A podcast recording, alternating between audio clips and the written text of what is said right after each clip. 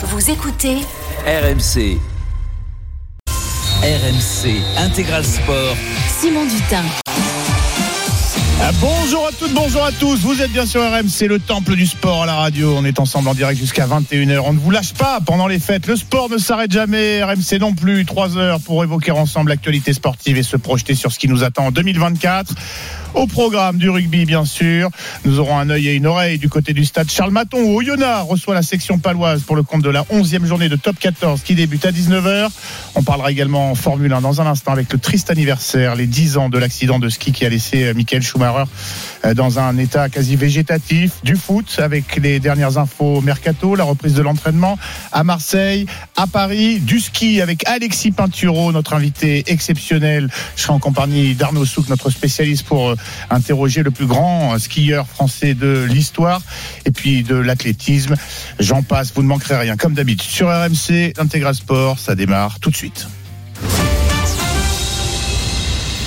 Allez, on démarre comme prévu cette tranche avec un triste anniversaire, puisque cela fait 10 ans aujourd'hui, 29 décembre, que Michael Schumacher a été victime d'un terrible accident de ski. En apparence banal, la chute du pilote allemand sur les pistes de la station de Méribel en France aura des conséquences gravissimes. Paralysé des membres et de la parole, le septuple champion du monde de Formule 1 est transféré en urgence à la clinique de Moutier, dans la vallée. Dans l'hélicoptère, il perd connaissance. Il est admis dans la foulée au CHU de Grenoble afin d'y être opéré. Il ne quittera l'établissement isérois qu'en juin 2014. Après un passage par le centre hospitalier de Lausanne en Suisse, il est ramené chez lui, à Gland, entouré par sa famille, où seule désormais une poignée d'intimes peuvent lui rendre visite et d'où ne filtre quasiment aucune information sur l'évolution de son état de santé. Avec nous pour en parler dans l'intégral sport, Jean-Luc Roy, notre spécialiste Formule 1 de la rédaction RMC Sport. Salut Jean-Luc. Salut Simon, bonjour à tous. Bon, petite euh, aparté avant, euh, Noël s'est s'est bien passé, t'as été sage, t'as été... Je suis toujours très très sage de- depuis longtemps, donc je respecte le Père Noël. Donc il a, oui, il a été T'as très été sympathique gâté par le, le Père très Noël. gâté. Bon, on est, euh, on est ravis. Euh, Jean-Luc, triste anniversaire, je, je le disais. Euh, Que sait-on euh, au juste avec certitude au sujet de Michael Schumacher? Où est-il? Quel est son état de santé? Alors tu as parfaitement résumé la, situation et ce qui s'est produit euh, peu après, dans les, heures qui ont suivi malheureusement cet accident, comme tu le soulignais, anodin, une chute de ski, il y en a, il y en a énormément. Euh, on connaît ces pistes-là. Il avait chuté un tout petit peu en dehors du parcours balisé. On sait que dans un premier temps, euh, il y a une recherche de responsabilité parce qu'il faut oser le dire. Évidemment, il y a des intérêts énormes en jeu. En fait, la station n'était pas à incriminer en l'occurrence puisque on était au- aux confins de, de trois pistes. Euh, il n'évoluait pas vite. Il avait un casque, euh, ce qui n'est pas le cas de tous les skieurs, loin s'en faut. Il y a de nombreux journalistes, évidemment, qui sont allés sur les traces de, l'accident. Euh, Moi-même, euh, pour ne pas dévoiler de secret, j'ai souvent ski à Méribel. Je, je Bien connais sûr. parfaitement l'endroit où il est passé. Il est effectivement utile de rappeler que c'est... Il n'a pas pris des risques démesurés pour le Absol- skieur qu'il était et le niveau qu'il avait en ski. Hein. Absolument pas. Il était avec euh, avec son fils, euh, donc qui, qui est maintenant qui a eu euh, qui a accédé à la Formule 1 il y a peu, avec un, un ami de son fils. C'était vraiment une promenade tout à fait anodine. C'est le c'est le destin. On le sait très bien. Il frappe euh, toujours à l'endroit où on ne l'attend pas. Après avoir pris tous les risques qu'il a pris pendant cette euh, carrière phénoménale, là c'est une chute anodine où il a apparemment avec les skis euh, heurté un rocher qui affleurait. Il a chuté, il a basculé dans le sens de la pente et malheureusement sa tête est venue heurter un autre Mm. rocher qui affleurait en bas. Donc, comme tu l'as souligné, il avait il était conscient au début, il a été emmené dans l'hélicoptère et c'est dans lors du transfert qu'il a perdu euh, connaissance avec donc effectivement un, traumatisme crânien qui a malheureusement eu les conséquences dont tu parles. Alors où est-il? Il est effectivement à domicile puisque le choix de la famille a été de, le faire suivre non pas dans un dans un système hospitalier mais à la maison. Euh, évidemment, il dispose de, de, de moyens financiers et médicaux euh, qui permettent ça. Maintenant, je ne je ne vais pas du tout me prononcer sur le plan médical, mais on sait que malheureusement, s'il y avait eu des améliorations notables, on le saurait. Il y a de très rares visiteurs qui sont admis à le voir. Ça a été le choix de la famille là aussi. Je crois qu'on entend beaucoup de choses. On ne peut pas se, se livrer à des hypothèses. Si ça allait mieux, et on espère tous un jour que ça puisse aller mieux, mais après dix ans, puisque ça fait dix ans jour pour jour, euh, moi j'ai malheureusement connu des, personnes sur le Dakar qui sont restées de longues années, voire dizaines d'années dans cet état. Et malheureusement, au-delà d'un certain stade, euh, bien je crois que malgré les, les progrès de la science, il est très difficile de, de reconstruire quelque chose qui a été détruit. Il est conscient, ça On en est, on en est sûr. Il, euh, il voit, il reconnaît ses proches. Est-ce qu'on est-ce qu'on a des certitudes à ce, à ce niveau-là? Absolument aucune, puisque les personnes qui s'expriment sur le sujet, qui, qui, ont, qui ont accès à lui, ne, ne disent pas clairement quelle est sa situation probablement qu'il il peut ouvrir les yeux, il peut, mais a-t-il conscience du monde qui l'entoure et en l'occurrence des personnes qu'il rencontre? Je crois que personne et surtout pas moi peut se prononcer sur le sujet. Euh, après, ce sont des, des signes imperceptibles. Hein. Quand une personne se retrouve dans cet état-là, effectivement, le, le moindre, euh, le moindre signe peut être considéré comme une amélioration. Une nouvelle fois, après dix ans, il n'y a jamais eu de communication officielle de la famille euh, qui a donc choisi, y compris pour d'anciens proches de, de Michael Schumacher, de, de ne pas leur permettre euh, l'accès. Je parle de ce que Kipier, Rubens Barrichello s'en est plein, son ancien manager également. Enfin, il y a, y a très très peu de personnes qui, qui ont accès. Donc, je, je ne me livrerai pas. Je, je, pense que malheureusement son état est stationnaire. On sait qu'on l'avait transféré ici à Paris, euh, pas, pas loin des studios de, de, RMC, pour tenter un traitement. De mémoire, c'était il y a trois ans maintenant. Euh, un traitement, je vais pas dire de la dernière chance, mais enfin, euh, on sait que est, la famille était partante pour tenter effectivement des interventions chirurgicales ou des traitements pour essayer d'améliorer son état. Euh, je ne pense pas que ça a été le cas malheureusement. On a entendu parler même de tentatives de stimulation euh, neurologique, euh, même avec des bruits qui rappellent la Formule 1, euh, les moteurs de Formule 1 de de Bien son sûr. époque, on, on, a tout essayé. Hein. Bien sûr, ben, dans ces cas-là, effectivement, tout, tout signe, euh, j'allais dire d'éveil, euh, peut être interprété favorablement. Et une nouvelle fois, il semblerait, je suis obligé d'utiliser cette expression, puisque je n'ai pas d'informations confidentielles et encore une fois, personne n'en a. Euh, donc, on, on, peut se livrer à des supputations. on peut espérer que sa situation s'améliore, mais je crains malheureusement, euh, encore une fois, pour avoir côtoyé ce genre de situation dramatique, en l'occurrence, euh, ben, dans ma longue carrière dans les sports mécaniques et notamment au niveau du, Paris-Dakar et de, de, certains motards, euh, que lorsque, une nouvelle fois, certaines cellules du cerveau et certaines connexions euh, ont été rompues, eh bien, ça ne, ça ne puisse pas revenir. Ça fait donc dix ans aujourd'hui, Jean-Luc, je le disais, que Michael Schumacher n'a fait aucune apparition publique. Euh, la famille verrouille la, communication autour de, de, sa santé. Du coup, évidemment, euh, les rumeurs, les fantasmes sont, sont très nombreux autour de, de son état. Euh, en 2016, la Gazzetta dello Sport, le quotidien italien, euh, pensait révéler que les coûts médicaux s'élèveraient à quasiment 200 000 euros par semaine. Euh, ça ferait bon 10 millions euh, par an. Euh, un petit peu plus tard, en 2018, c'est un magazine suisse, l'Illustré, qui indiquait que Schumacher avait été déplacé en Espagne, à, Majorque, sans préciser si c'était temporaire ou définitif. Pourquoi est-ce que le secret est si bien gardé? Pourquoi la famille donne-t-elle aussi peu d'informations? Quels sont les intérêts derrière tout ça, à part la, la pudeur? Bon, je l'ai évoqué rapidement, évidemment, qu'il y a obligatoirement des intérêts euh, financiers. J'imagine qu'il avait une assurance vie. J'imagine. Alors c'est ça. Quand on dit ça, oui. c'est ça. On parle de contrat à vie peut-être qu'il avait signé à vie avec des, des sponsors? J'imagine effectivement qu'il avait des contrats de représentation. Enfin, ça c'est une évidence avec le, la carrière formidable qu'il a eue, avec ses sept titres de champion du monde. Une nouvelle fois, ses 91 victoires, ses 68 pôles euh, jusqu'à jusqu'à Lewis Hamilton. C'était donc le pilote le, le, plus titré. Donc on peut imaginer qu'évidemment il avait des contrats euh, à vie. Il pilotait lors de son retour en Formule 1 qui, qui, avait malheureusement pour lui pas été concluant. C'était avant la période qui, qui s'est ensuivie à partir de 2014. Il avait un contrat avec Mercedes, étant, étant allemand naturellement, il avait probablement un contrat de très très longue durée avec Mercedes. Mmh. Bref, les responsabilités, encore une fois, pour ce qui concerne la chute et ses conséquences dramatiques, n'ont pas pu être établies, ni ni les skis, parce que je sais qu'il y avait même eu des recherches, ni la marque de casque, ni on, on a beaucoup parlé évidemment de cette fameuse euh, caméra qu'il avait sur le casque, mais qui n'est pas du tout ni à l'origine, ni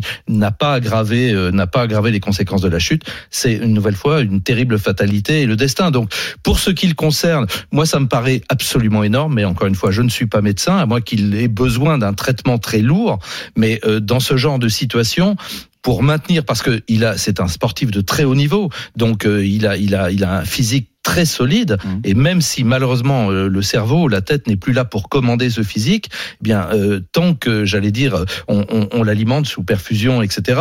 Et il peut tenir très longtemps. Encore une fois, il y a eu des cas. On, tout le monde a en tête le, le footballeur. Ça a été rendu. Ça, ça, peut ça peut dépasser les 20 ans, 25 ans. Hein. Un, un, un, homme, euh, un être humain, disons, en excellente santé, peut vivre dans cet état très longtemps. Footballeur Jean-Pierre Adams. Jean-Pierre Adams, voilà, oui. euh, Jean-Luc, dix ans après, euh, est-ce qu'on parle beaucoup beaucoup de Schumacher dans, le paddock. Est-ce qu'on est-ce qu'on cherche à avoir de, de nouvelles ou est-ce qu'on est-ce que ça son empreinte, son aura est toujours présente?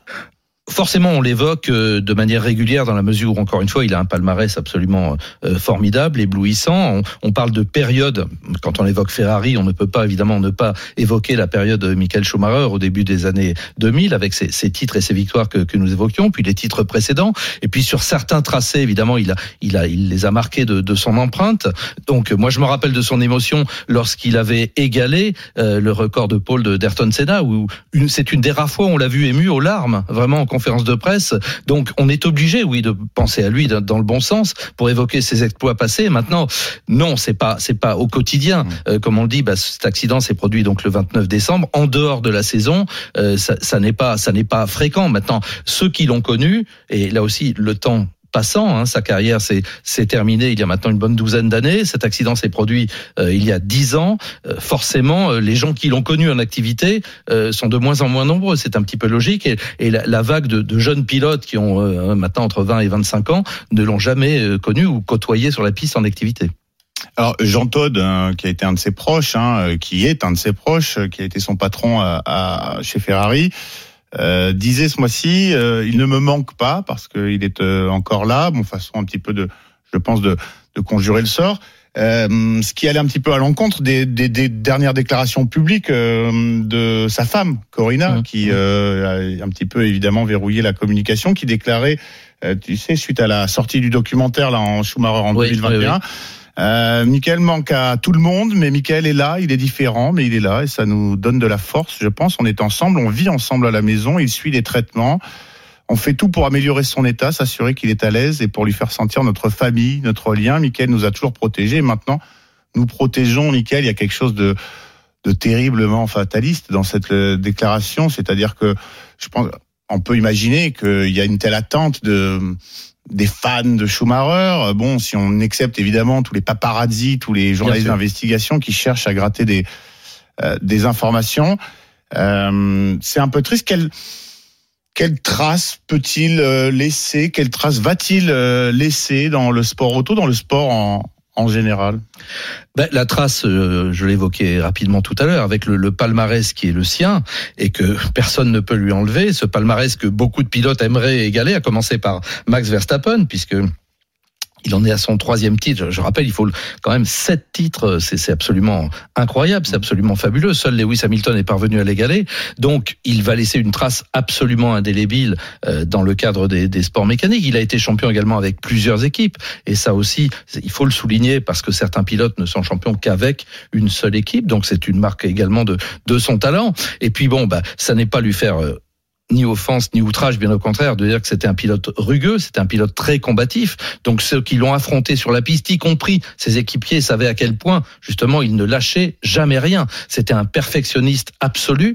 Euh, il y a eu des antécédents, il y en a d'autres depuis, mais je veux dire c'était un des pilotes qui effectivement euh, euh menait des débriefings extrêmement complexes. Donc la trace, il, il la laisse, il la laissera. Il n'y a pas de, de, de problème de ce côté-là. Maintenant, on peut toujours difficilement épiloguer sur ce qui se passera après, parce que bah, effectivement, j'ai évoqué euh, Max Verstappen, puisque c'est lui l'homme fort pour le moment, et puis euh, Lewis Hamilton espère toujours euh, faire mieux que Michael Schumacher en termes de, de nombre de, de, titres de champion du monde. Il le peut encore tant qu'il est en activité. Donc, il laisse une trace absolument indélébile. Et puis, chez Ferrari, je pense qu'effectivement, il a, il a régalé les tifosi pendant ces cinq années, ces cinq glorieuses, hein, les, les cinq premières années de, de, du 21e siècle. Donc ça, ça c'est c'est à vie. Et Ferrari qui ne gagnait plus hein, avant la Absolument, l'arrivée de Schumacher. Qui ne gagnait plus euh, de, depuis depuis le, le, titre de Jody Scheckter en 79 quand même, ça faisait un moment.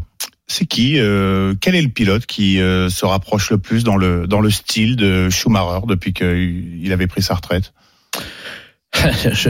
C'est relativement difficile et facile comme question. Les grands, les, les très grands champions du monde. Euh, Vettel euh, était au, au début, c'était un jeune garçon avant d'aligner lui aussi ses quatre titres chez, chez Red Bull. Était un pilote euh, un peu fougueux, un peu désordonné.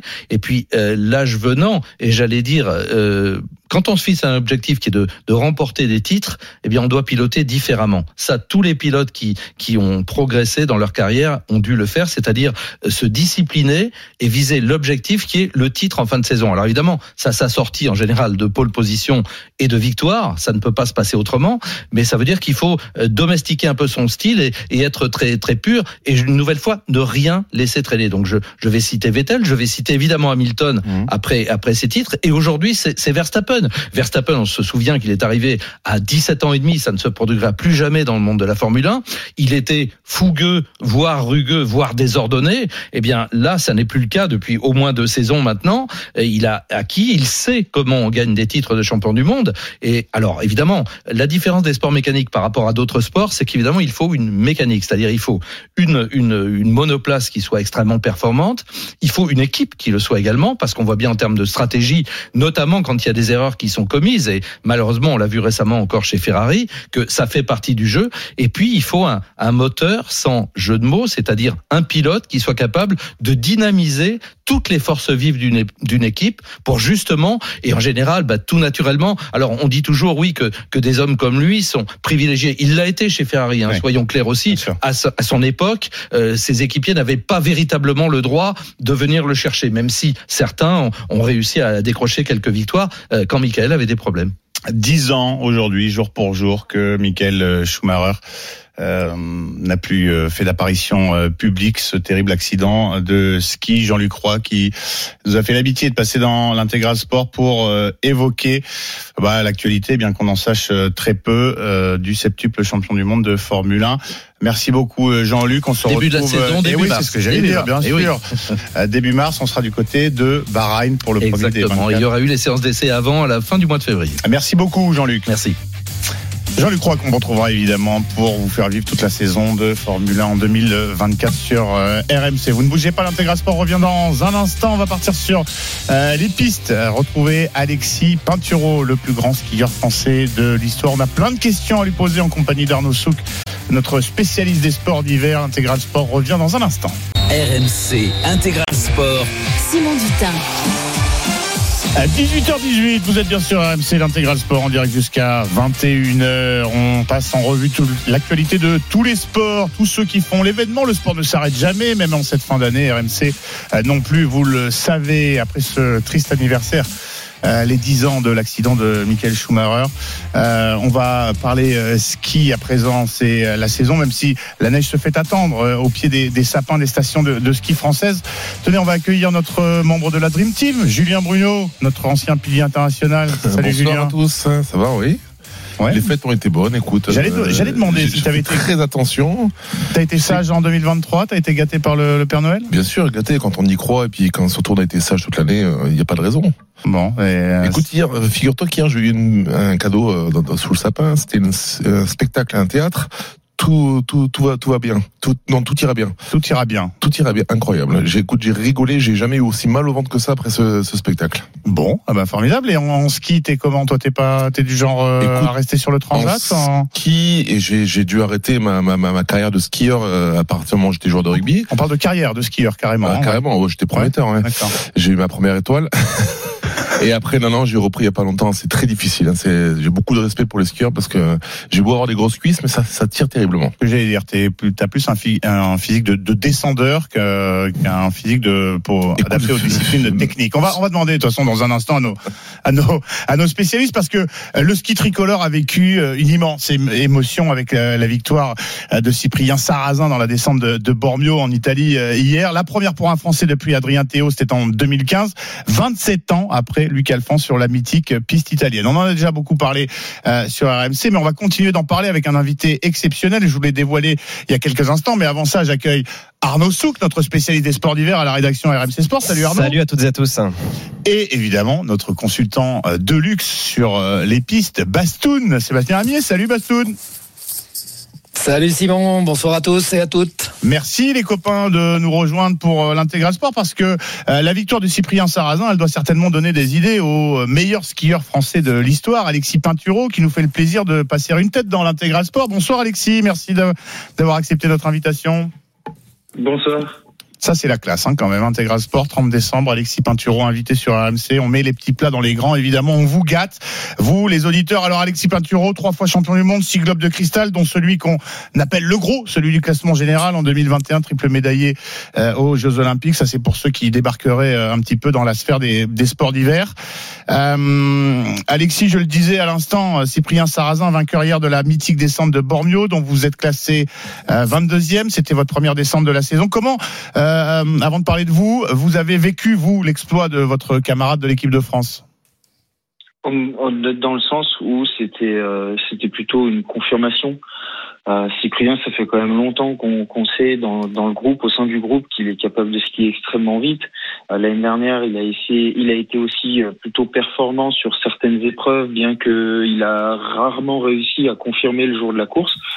Et il a surtout fini par une blessure l'année dernière. Et là, il revient vraiment bah, à son meilleur niveau. Et, il skie surtout aussi à son meilleur niveau le, jour des courses. Donc là, il a vraiment fait une super performance.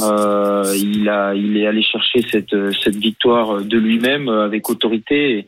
Et, un grand, grand chapeau à lui, puisqu'en plus, bah, c'est un, c'est un bon copain. Donc on passe beaucoup de temps ensemble. Et je trouve qu'avec toutes les galères et toutes les années difficiles qu'il a pu vivre, c'est beau de le voir euh, euh, bah, au sommet, au sommet du podium. Alexis Pinturo, invité exceptionnel de l'intégral sport sur euh, RMC. Je passe la parole à Arnaud Souk, notre spécialiste des, sports d'hiver. Salut Alexis, et forcément, euh, je suis sûr que, cette victoire de Cyprien Sarrazin t'inspire beaucoup parce que vous avez pris un petit peu la, même trajectoire, euh, vous, vous deux. Alors même si toi tu étais beaucoup plus spécialisé dans les disciplines techniques, en particulier le slalom que Cyprien Sarrazin, mais lui aussi a fait le choix de vraiment se consacrer de manière beaucoup plus importante aux épreuves de, vitesse depuis l'an passé. C'est un petit peu le choix aussi et le virage que tu as souhaité donner à ta carrière. Donc forcément ça c'est quelque chose qui, qui t'inspire, en tout cas qui te fait dire que bah oui, c'est possible, c'est possible de rapidement être performant. Rapidement, euh, oui, dans le sens où, pour le grand public, il, semblerait qu'il est arrivé l'année dernière sur, sur le circuit du Cirque Blanc euh, euh, de, de, de, descente, mais c'est pas tout à fait le cas. En fait, ça fait déjà trois voire même quatre ans qu'il qui commence à aller de plus en plus sur sur ce côté-là. donc, il a commencé déjà il y a quelques années, mais là, il vraiment, il commence à être à son apogée. Donc ça, c'est vraiment super. Après, très clairement, on est sur des profils qui peuvent se ressembler. il reste un, un profil qui est polyvalent. Oui, il a eu des difficultés en slalom. Il c'est une discipline qu'il a toujours laissé de côté. Mais par contre, que ce soit géant, super G ou descente, il a un toucher de neige euh, qui est impressionnant et, euh, et automatiquement, c'est aussi pour ça que je disais qu'on passe beaucoup de temps ensemble. C'est qu'étant donné qu'on est sur les mêmes disciplines, maintenant, euh, on est à l'entraînement régulièrement, que ce soit à Ushuaia, que ce soit sur les glaciers avant de préparer la saison. Et donc, du coup, on, on, on passe beaucoup de temps, on se tire souvent la bourre et dans un sens comme dans l'autre. Et donc, du coup, bah, ça nous galvanise aussi, que ce soit moi, mais aussi le groupe en entier. On, et je pense que d'ailleurs, à, l'image un peu euh, bah, de ce week-end. Le résultat d'ensemble a été un beau week-end. Euh, même pour moi, en fait, c'était ma première descente euh, où j'avais vraiment des attentes hein, en étant au départ. Les autres descentes que je faisais par le passé, ça avait rien à voir. Et de pouvoir marquer finalement mes premiers points dans, dans, dans cette discipline-là, c'était une certaine étape de franchie, une étape qui était aussi très importante hein, pour moi qui, qui veut aller dans la descente. Donc, euh, donc voilà, c'est, ça a été plutôt un beau, un beau week-end dans son ensemble, notamment du côté français.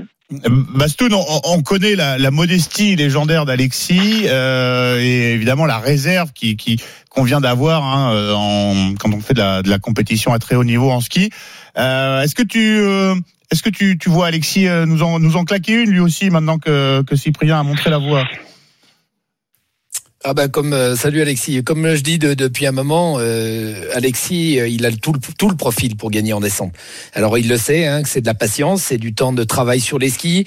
ça va être une, aussi ben voilà de s'aligner en géant puisque ça reste aussi sa discipline reine et, de prédilection. Mais en tout cas en super G, il nous a montré que par le passé il était capable de skier très vite et qu'en descente il en a fait hein, depuis longtemps puisque à l'époque il y avait beaucoup plus de combinés alpins, mm. donc où il était capable de, de jouer la gagne dans ces disciplines là et il nous l'a montré aussi. Maintenant, moi, je sais que, voilà, connaissant le garçon, euh, avec sa volonté, cet objectif, euh, il a tout gagné jusqu'à maintenant et que cet objectif, il va réussir à le remplir. Alors, il faut lui laisser un peu de patience. Il le sait avant nous. Euh, ça prendra du temps, mais ça peut arriver vite. On le voit avec, avec Cyprien Sarrazin. Voilà, il y a un mois de janvier qui arrive avec des pistes plus techniques où euh, c'est un point fort pour lui.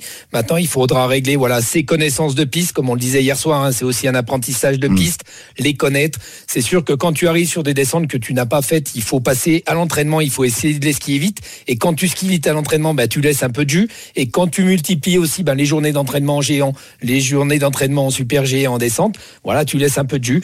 Ouais, mais Alexis, il a le physique, il a le mental, il a la technique. Voilà, il va bosser sur le- la partie glisse. On le sait que où il peut, où ça peut le pénaliser, c'est un peu les parties de glisse pures. Mais en tout cas, il est en train de manger un peu de foie gras pour, euh, pour s'épaissir un petit peu.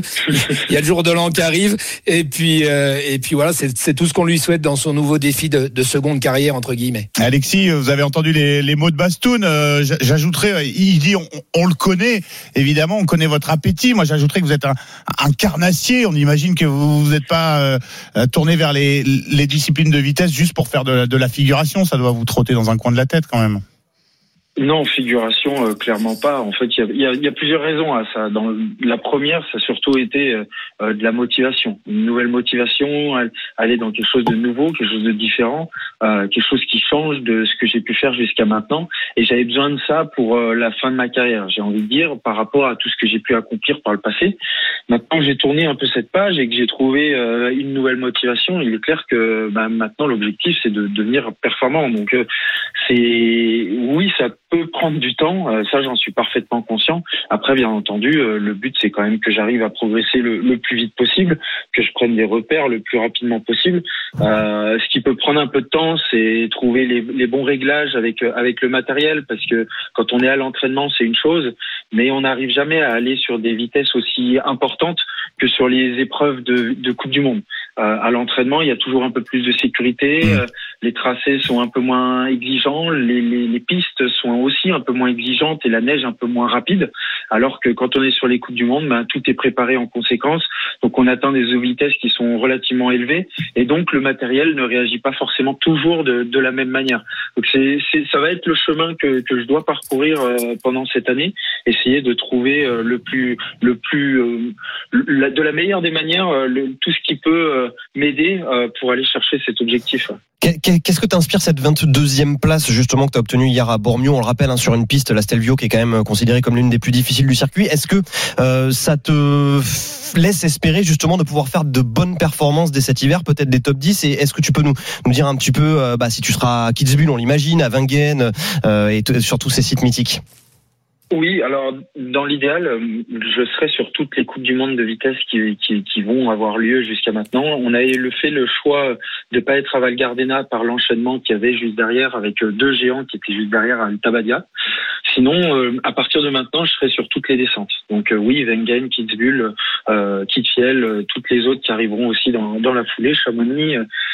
Après, pour le pour la 22e place, je dirais que c'est c'est une première étape. Euh, je pense que j'avais les moyens de faire un peu mieux. J'ai été quand on voit les temps intermédiaires jusqu'aux trois quarts du parcours, euh, j'étais dans les temps pour être euh, dans, aux alentours de la 15e place, entre 15 et 10e place. Euh, j'ai pêché un peu sur le bas, j'ai été un peu trop gentil, euh, un peu trop rond. Donc ça m'a fait perdre euh, rapidement du temps et ça m'a rétrogradé finalement à la 22e place. Donc y a, ça montre que euh, il y a, y a du travail, il faut trouver euh, le bon compromis pour euh, être plus régulier. Euh, mais en même temps, c'est intéressant parce que comme je le disais, bah, c'était ma première descente de l'hiver euh, et c'est mes premiers points de l'hiver. Donc euh, dans cette discipline tout simplement. Donc voilà, ça ça c'est aussi le côté positif et c'est celui sur lequel il faut que je m'appuie pour reconstruire maintenant euh, bah, avec les épreuves qui vont arriver derrière. Et puis on, on imagine, euh, Alexis, que la neuvième place euh, à laquelle vous êtes classé aujourd'hui du Super G, euh, toujours à, à Bormio, Super G remporté par Marco Odermatt, doit là aussi vous donner de la confiance, même si bon c'est pas tout à fait de la descente, mais c'est quand même une, une discipline de, de vitesse. On salue également la, la belle sixième place de votre copain Nils Allègre.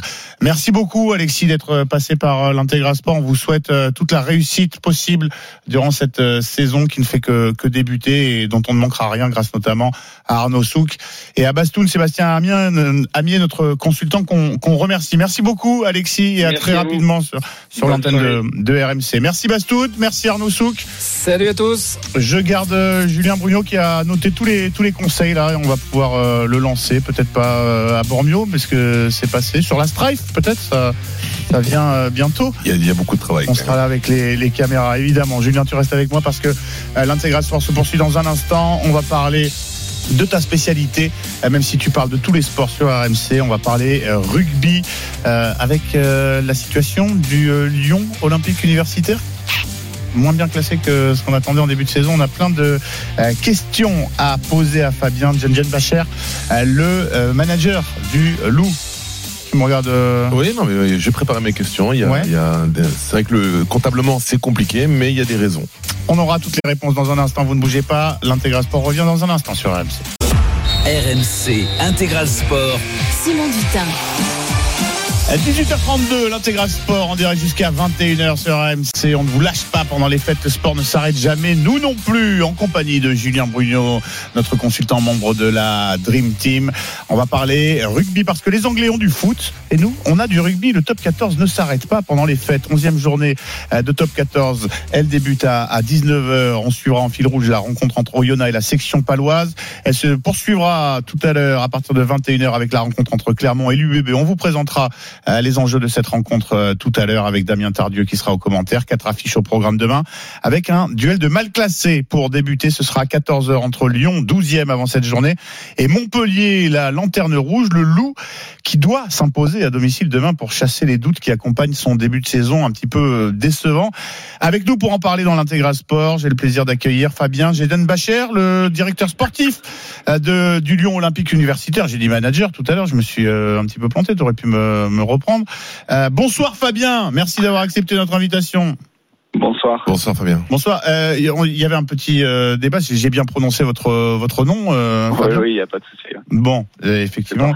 J'avais une petite euh, hésitation. Fabien, euh, hum, Julien a plein de questions à vous poser, mais je vais quand même euh, conserver la, la main euh, pour euh, vous demander euh, cette question. Lyon joue vraiment le maintien cette saison? Je me permets de vous la poser parce que c'est ce que vous déclariez après la défaite face à l'UBB lors de la, la dernière journée. Bah, ce que j'ai déclaré, c'est qu'il fallait qu'on accepte notre situation actuelle et euh, ça serait manquer d'humilité euh, que de parler d'autre chose aujourd'hui. Alors, euh, on se prend aussi de la hauteur sur notre calendrier de début de saison où sur les dix premiers matchs, on s'est déplacé six fois et notre tableau à domicile est plutôt euh, cohérent avec cet accro contre le Stade français, mais on a quand même pris 15 points sur 20 et c'est notre incapacité à bien figurer à l'extérieur et surtout euh, en termes de qualité de nos prestations et, et des, des écarts au score qui sont qui sont trop importants, qui font qu'aujourd'hui euh, on est dans une urgence de résultats et on joue une équipe qui elle s'est conditionnée depuis plusieurs semaines à jouer ce maintien. Donc euh, euh, mentalement il fallait il faut l'accepter pour que justement on puisse aborder ces rendez-vous. Julien Bruno, une question pour euh, Fabien. Bonsoir Fabien. Non mais c'est vrai Bonsoir. que tu parlais tout à l'heure de, de, de Bordeaux, mais c'est vrai que Bordeaux, votre défaite à Bordeaux, elle, elle est explicable. Enfin, elle est explicable. Euh, On rappelle l'exclusion de Romain Taofi Fenouak qui Ouais, a juste avant, la, juste avant la le- mi-temps, mais après il y avait eu, je trouvais au contraire qu'il y avait une embellie parce que vous jouiez Bordeaux quand même qui sortait d'une d'une campagne européenne assez époustouflante et c'est vrai que le, le- vous étiez dans le match, c'est ça qui est dommage en fait. Et euh, mais depuis le début de saison, alors, il y a eu quelques matchs à l'extérieur qui ont été compliqués, mais vous faites quand même le job. C'est vrai que tu l'as dit, tu l'as souligné, six déplacements pour quatre euh, euh, réceptions. Il y a eu cette euh, voilà, vous êtes pris un peu le pied dans le tapis contre le, Stade Français. Et est-ce que cet enchaînement de défaites contre le Stade Français et ensuite la défaite un peu lourde, à mon goût en tout cas, à Oyonnax dans une espèce de, de derby, ça vous a pas fait mal à la tête un petit peu par la suite, pour la suite? Oui, puis je pense que ça a démarré surtout avec la défaite au Racing, où euh, vu la physionomie du match, on aurait pu, euh, Vous étiez à deux on doigts de aurait pu gagner, oui. l'emporter, on aurait peut-être dû l'emporter et inconsciemment, peut-être qu'on l'a soit vécu comme une victoire ou ou euh, où on s'est dit qu'on avait enfin enclenché une, une vraie dynamique et voilà, on s'est relâché dès le week-end d'après. Certes, la, dé- la défaite à Oyonnax a été euh, euh, vraiment douloureuse et, et pas acceptable. Maintenant, je- voilà, notre inconstance, je sais que c'est quelque chose, c'est un phénomène qui est présent depuis quelques années euh, au Loup. On doit travailler dessus, on doit être beaucoup plus consistant et même après une belle victoire, on doit être se mettre dans la continuité parce que ce championnat le demande et si on veut remonter au classement, il faut faire des séries. Donc euh, forcément que ces deux défaites, elles ont joué un petit peu. ouais. Justement, tu parlais de, de- des saisons précédentes, mais bon, on va pas revenir. Je vais pas te demander de, de, juger euh, ce qui s'est passé l'année dernière, mais euh, le groupe, en tout cas, c'est le groupe que tu as récupéré cette année. Tu as pu construire avec quelques recrutements, mais justement, c'est un, c'est un renouveau, c'est un, un nouveau groupe que tu, c'est une nouvelle, un nouvel élan. Donc c'est vrai que c'est pas si facile que ça de, de retrouver le, le, le loup qui est qui, qui, abordé chaque année les phases finales. C'est comment tu as abordé en fait euh, avec ce groupe pour redonner une, une dynamique positive? Bah, c'est sûr que moi, je, je suis arrivé le, le 17 juillet. Alors, l'effectif était complètement constitué, le staff aussi. Après une saison qui a, malgré tout, été positive euh, sur le plan comptable, elle aurait pu l'être dans l'autre sens en finissant septième parce que ça s'est pas joué à grand chose. Mais, mais ils ont fini troisième, perdu à domicile en barrage euh, avec un contexte euh, qui pouvait poser question aussi, mais qui a quand même été traumatisante euh, par rapport à ce qu'ils ont vécu. Donc moi, je suis pas là pour euh, commenter ça ni le juger. Donc euh, je me suis positionné aussi en essayant d'apporter les changements nécessaires dans un premier temps, d'essayant de découvrir tout le monde, euh, que ce soit les joueurs et, et mon staff. Et, euh, je ne suis pas forcément surpris de là où on se trouve aussi aujourd'hui, parce qu'on a perdu euh, deux leaders euh, dès le début de, de saison, aussi dans le groupe, même si Jean-Marc est à notre côté et s'investit encore beaucoup, euh, même s'il est blessé. Euh, Il y a pas mal de paramètres qui, font qu'on est dans un nouveau projet, un renouvellement de certaines choses.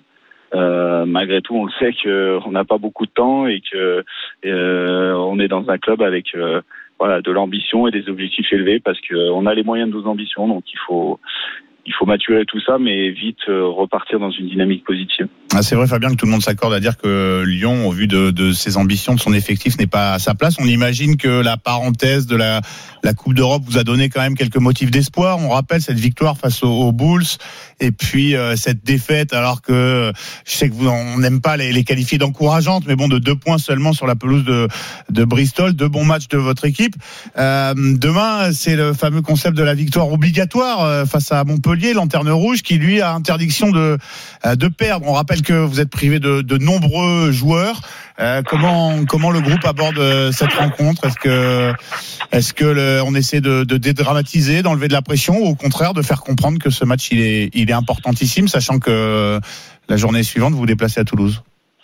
On, bah forcément que la parenthèse européenne euh, nous a redonné de l'allant. Alors à la fois parce que ça fait partie des deux objectifs de cette saison, c'est de- d'essayer de se qualifier. On est plutôt dans une bonne position. Euh, on voulait capitaliser sur euh, sur ces deux matchs euh, à Bordeaux, on n'a pas réussi à le faire. Donc on a pris le temps, en début de semaine, de voilà, de redéfinir le nouveau chemin, de s'aligner aussi sur ce qu'on doit changer, parce qu'il faut pas se cacher aussi derrière toutes ces ces événements, ces obstacles qui, qui nous tombent dessus depuis le début de l'année, avec avec des blessés, avec des événements qui sont un peu contraires, pour justement bien se préparer. La semaine a été très positive dans l'engagement, dans l'intensité.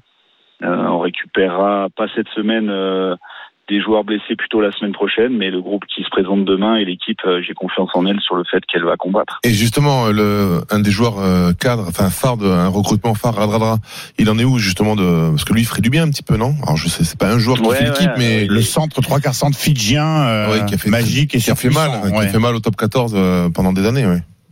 Alors il est, il est- voilà, il est arrivé euh, en retard parce qu'il y avait un problème de, visa, donc euh, il a eu euh, une semaine et demie où on a laissé se réathlétiser. Il a joué à Bristol et sur la semaine suivante, il a rechuté sur son ischio où il s'était blessé à la Coupe du Monde. Donc il sera de retour, je pense, dans 15 jours, 3 semaines.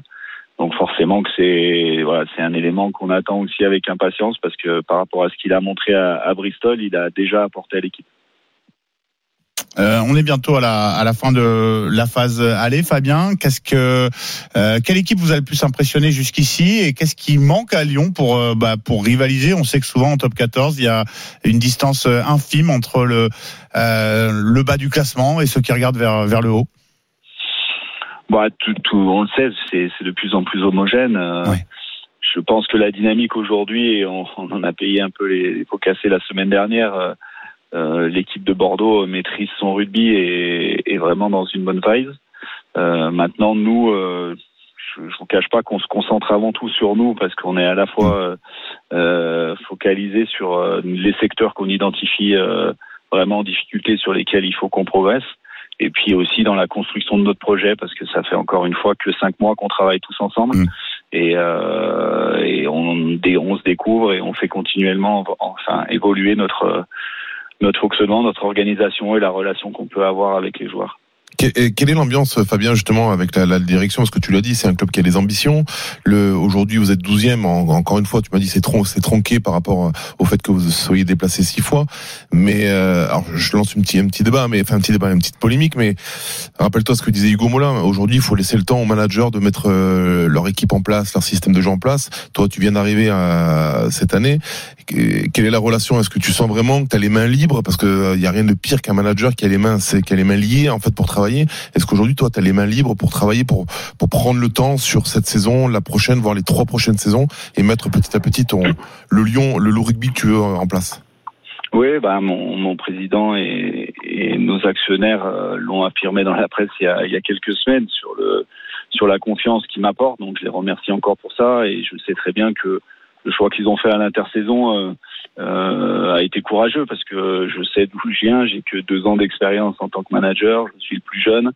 Donc, euh, ce que je disais avant d'arriver, c'est que j'avais jamais managé en Pro D2 avant Grenoble et j'ai jamais managé en Top 14. Donc, euh, le choix et la confiance qu'ils m'ont apporté, je les, je les remercie pour ça et je suis aussi pleinement conscient et le aussi qu'il font qu'il y a certaines choses qui prennent du temps mais euh, euh, voilà il y a y a aussi les enjeux de la compétition et pour le club pour l'attractivité du club à préserver donc c'est tout un tas de paramètres à prendre en considération quand on prend ce genre de décision mais en tous les cas j'ai leur j'ai leur confiance Bah, En tout cas, bon courage à toi. C'est gentil Merci beaucoup Fabien, Fabien Gégène Bacher, le directeur sportif du Lyon Olympique Universitaire qui nous a fait l'amitié de euh, nous répondre dans euh, l'intégral sport Lyon qui reçoit Montpellier demain pour la suite de la 11e journée de top 14. Merci beaucoup et bonne chance pour la suite de votre euh, saison. Oyonnax, c'est l'ouverture. C'est l'ouverture de la 11e journée. Ce sera suivant en direct sur RMC tout à l'heure. Coup d'envoi à 19h. 21h, Clermont UBB, on en parlera euh, là aussi. Et puis la suite de cette journée à vivre évidemment. Vous n'en manquerez rien sur l'antenne de RMC. 18h44, on se quitte quelques instants. L'intégral sport revient tout de suite sur RMC. RMC Intégral Sport. Simon Dutin. À 18h47, l'intégral sport se poursuit. On est en direct jusqu'à 21h en compagnie de Julien Brugnot, notre membre de la Dream Team, l'ancien pilier international. On vient d'évoquer avec lui et Fabien Gégène Bacher, le directeur sportif, la situation euh, du Lyon Olympique Universitaire qui euh, va tenter de remonter un petit peu au classement. Demain, 12e avant cette 11e journée de top 14. Lyon-Montpellier, c'est l'une des rencontres que vous pourrez suivre demain sur RMC, le coup d'envoi à 14h. On reparlera rugby parce que cette 11e journée, elle débute à 19h avec la rencontre entre Oyonnax et la section paloise. Section paloise surprenante, deuxième euh, du championnat, mon cher euh, Julien. Et elle se poursuit à 21h avec euh, le duel entre euh, Christophe Furios et son ancien club, Clermont, qui Oh, reçoit l'UBB. Attention, ça, ça peut être piquant quand même. Hein. Ah, exactement. Hein, L'équipe en forme, même s'ils ont fait tourner, même si, bah, du, du coup, des deux côtés, hein, où euh, le- les, deux ouvreurs, l'ouvreur argentin, dont je, je ne suis incapable de prononcer le nom, Benjamin euh, Urdapilleta. et de l'autre côté, Jalibert, c'est vrai que ça va peut-être manquer Ouais, un les- peu dans la cohésion. Les deux managers qui euh, effectivement ont laissé certains cadres au repos. On en parlera tout à l'heure avec Damien Tardieu dans la présentation de cette rencontre. Mais pour l'instant, on va aller, mon cher Julien, courir un petit peu. Ça fait de mal à, à- à personne en cette période de, de fête de fin d'année propice aux, aux excès. On va parler athlétisme, vous l'avez compris. Euh, du coup, bah, on sait que c'est un petit peu ta, ta, ta spécialité, le, le, le tour de piste. C'est la mienne hein, aussi. Vraiment, Plus on le est, lancer euh, de poids ou le lancer de marteau. hein, Ouais. si tu veux. moi, c'est la prise de poids, ma spécialité. Euh, bon, en tout cas, notre invité, il est évidemment plus rapide que nous tous euh, sur euh, la piste. On a le plaisir de recevoir Wilfried Apio dans l'intégral sport, quintuple champion de France du 400 mètres haies. Bonsoir Wilfried et merci d'avoir accepté notre invitation. Bonsoir. Salut tout le monde, avec plaisir. Euh, Wilfried, où est-ce que vous êtes en ce moment? Vous profitez d'une d'une petite coupure euh, pour les pour les fêtes de fin d'année? Vous euh, vous passez les vacances où s'il y a des vacances? Il n'y a pas de vacances pour l'instant. Ah. Je viens de sortir de l'entraînement à l'INSEP, à l'Institut national du sport. Donc, euh, on- le coach m'a octroyé deux jours quand même pour profiter des fêtes et on y retourne. Bon, deux jours, effectivement. mais Il y en a qui n'ont pas besoin de, Et de du, coup, plus. et, et du coup, ça va profiter un petit peu, ça va manger, boire du champagne ou manger du foie gras ou pas du tout? Ouais, bah bien sûr, faut quand même euh, respecter les traditions quand Tout de même. Tout de même, euh, vous aviez été, euh, vous aviez été sage, vous avez été gâté par le, le Père Noël? Oui, oui, oui. Ouais. bon, j'ai été gâté par le Père Noël. On a, on a fait un beau repas de famille. euh, tout est en Normandie. C'est la belle famille, donc euh, tout s'est bien passé. Bon, et sans trop d'excès, effectivement, pour être performant à, l'entraînement, à l'INSEP et ne pas se faire trop euh, tirer les oreilles par le euh, par le coach. Euh, je le disais, Wilfried, quintuple champion de France du 400 et, mais également quatrième des Mondiaux euh, 2022, vice-champion d'Europe le, même été. Ça s'est un peu moins bien passé l'été dernier aux Mondiaux de, de Budapest avec cette élimination en, en demi-finale. Est-ce que la déception légitime, elle est digérée de votre côté? Bah, écoutez, au vu que, au vu de la discipline, on fait quand même, une- enfin, je fais quand même une discipline avec des obstacles. On est, on peut jamais savoir la fin avant Mm. de la commencer, on va dire. Donc, euh, faut, faut prendre comme la course elle vient.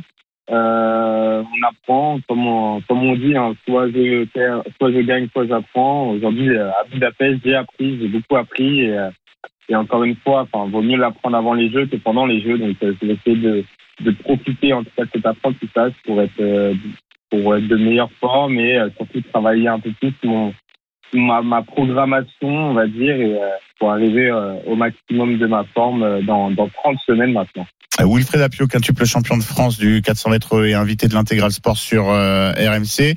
Euh, Wilfried, on imagine que euh, les Jeux Olympiques, hein, vous, vous venez de l'évoquer, c'est l'objectif évidemment de la saison, de peut-être d'une carrière. hein, on se met à la place de, de tous les athlètes français. C'est on est full full Jeux Olympiques là dans la dans la tête, dans la préparation, où il y a quand même une, une montée en puissance et et euh, on se focalise d'abord sur euh, euh, les événements qui arriveront avant Alors, euh, je vous avoue qu'il y a quelques mois, je te disais que voilà, stay by step, euh, même si les jeux restaient quand même dans un coin de la tête. Là, on va pas se mentir, euh, de jour après jour, on sent que bah, la pression monte et que l'engouement aussi, et qu'on va être attendu, c'est sûr. Et même si ça reste quand même une chance de, de, de participer aux Jeux Olympiques à la maison ce soir. Et euh, voilà, donc on s'entraîne pour.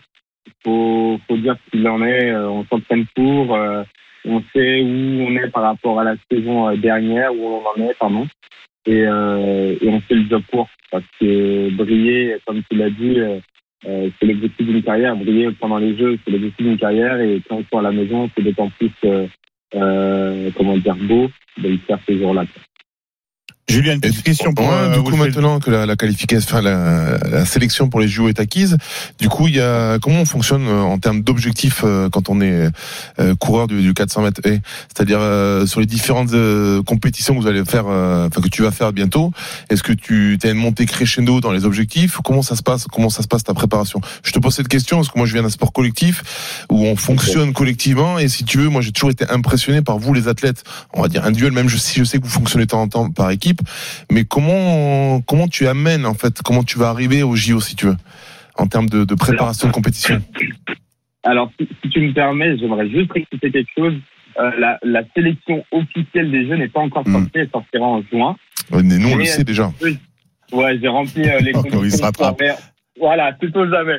Et euh, alors comment comment on procède? Bah écoute, euh, c'est c'est des chronos, c'est surtout des repères individuels qu'on a, euh, qu'on a acquis euh, de en année, où euh, on sait ce qui a pas marché dans les saisons précédentes, ce qui a marché aussi, et on essaye un peu de faire euh, de faire notre recette euh, qui nous convient mieux individuellement. Maintenant voilà, je m'entraîne avec un, un groupe on- qui sont, euh, le groupe ne fait pas, enfin, il n'y a aucun membre du groupe qui fait aussi du 400 mètres haies comme moi. Donc, euh, pour te donner un titre d'exemple, par exemple, moi, ma séance, ça va être euh, euh, 20, 20 fois 200, 10 fois, euh, 10 fois 300, on va dire. Bah, moi, je vais partir du 300. Quant à ceux qui font, qui font par exemple des disciplines moindres, euh, euh, avec moindre de distance, pardon, que la, que la mienne, ils vont partir du 200. Donc, ils vont me tirer, ils vont me mièvrer.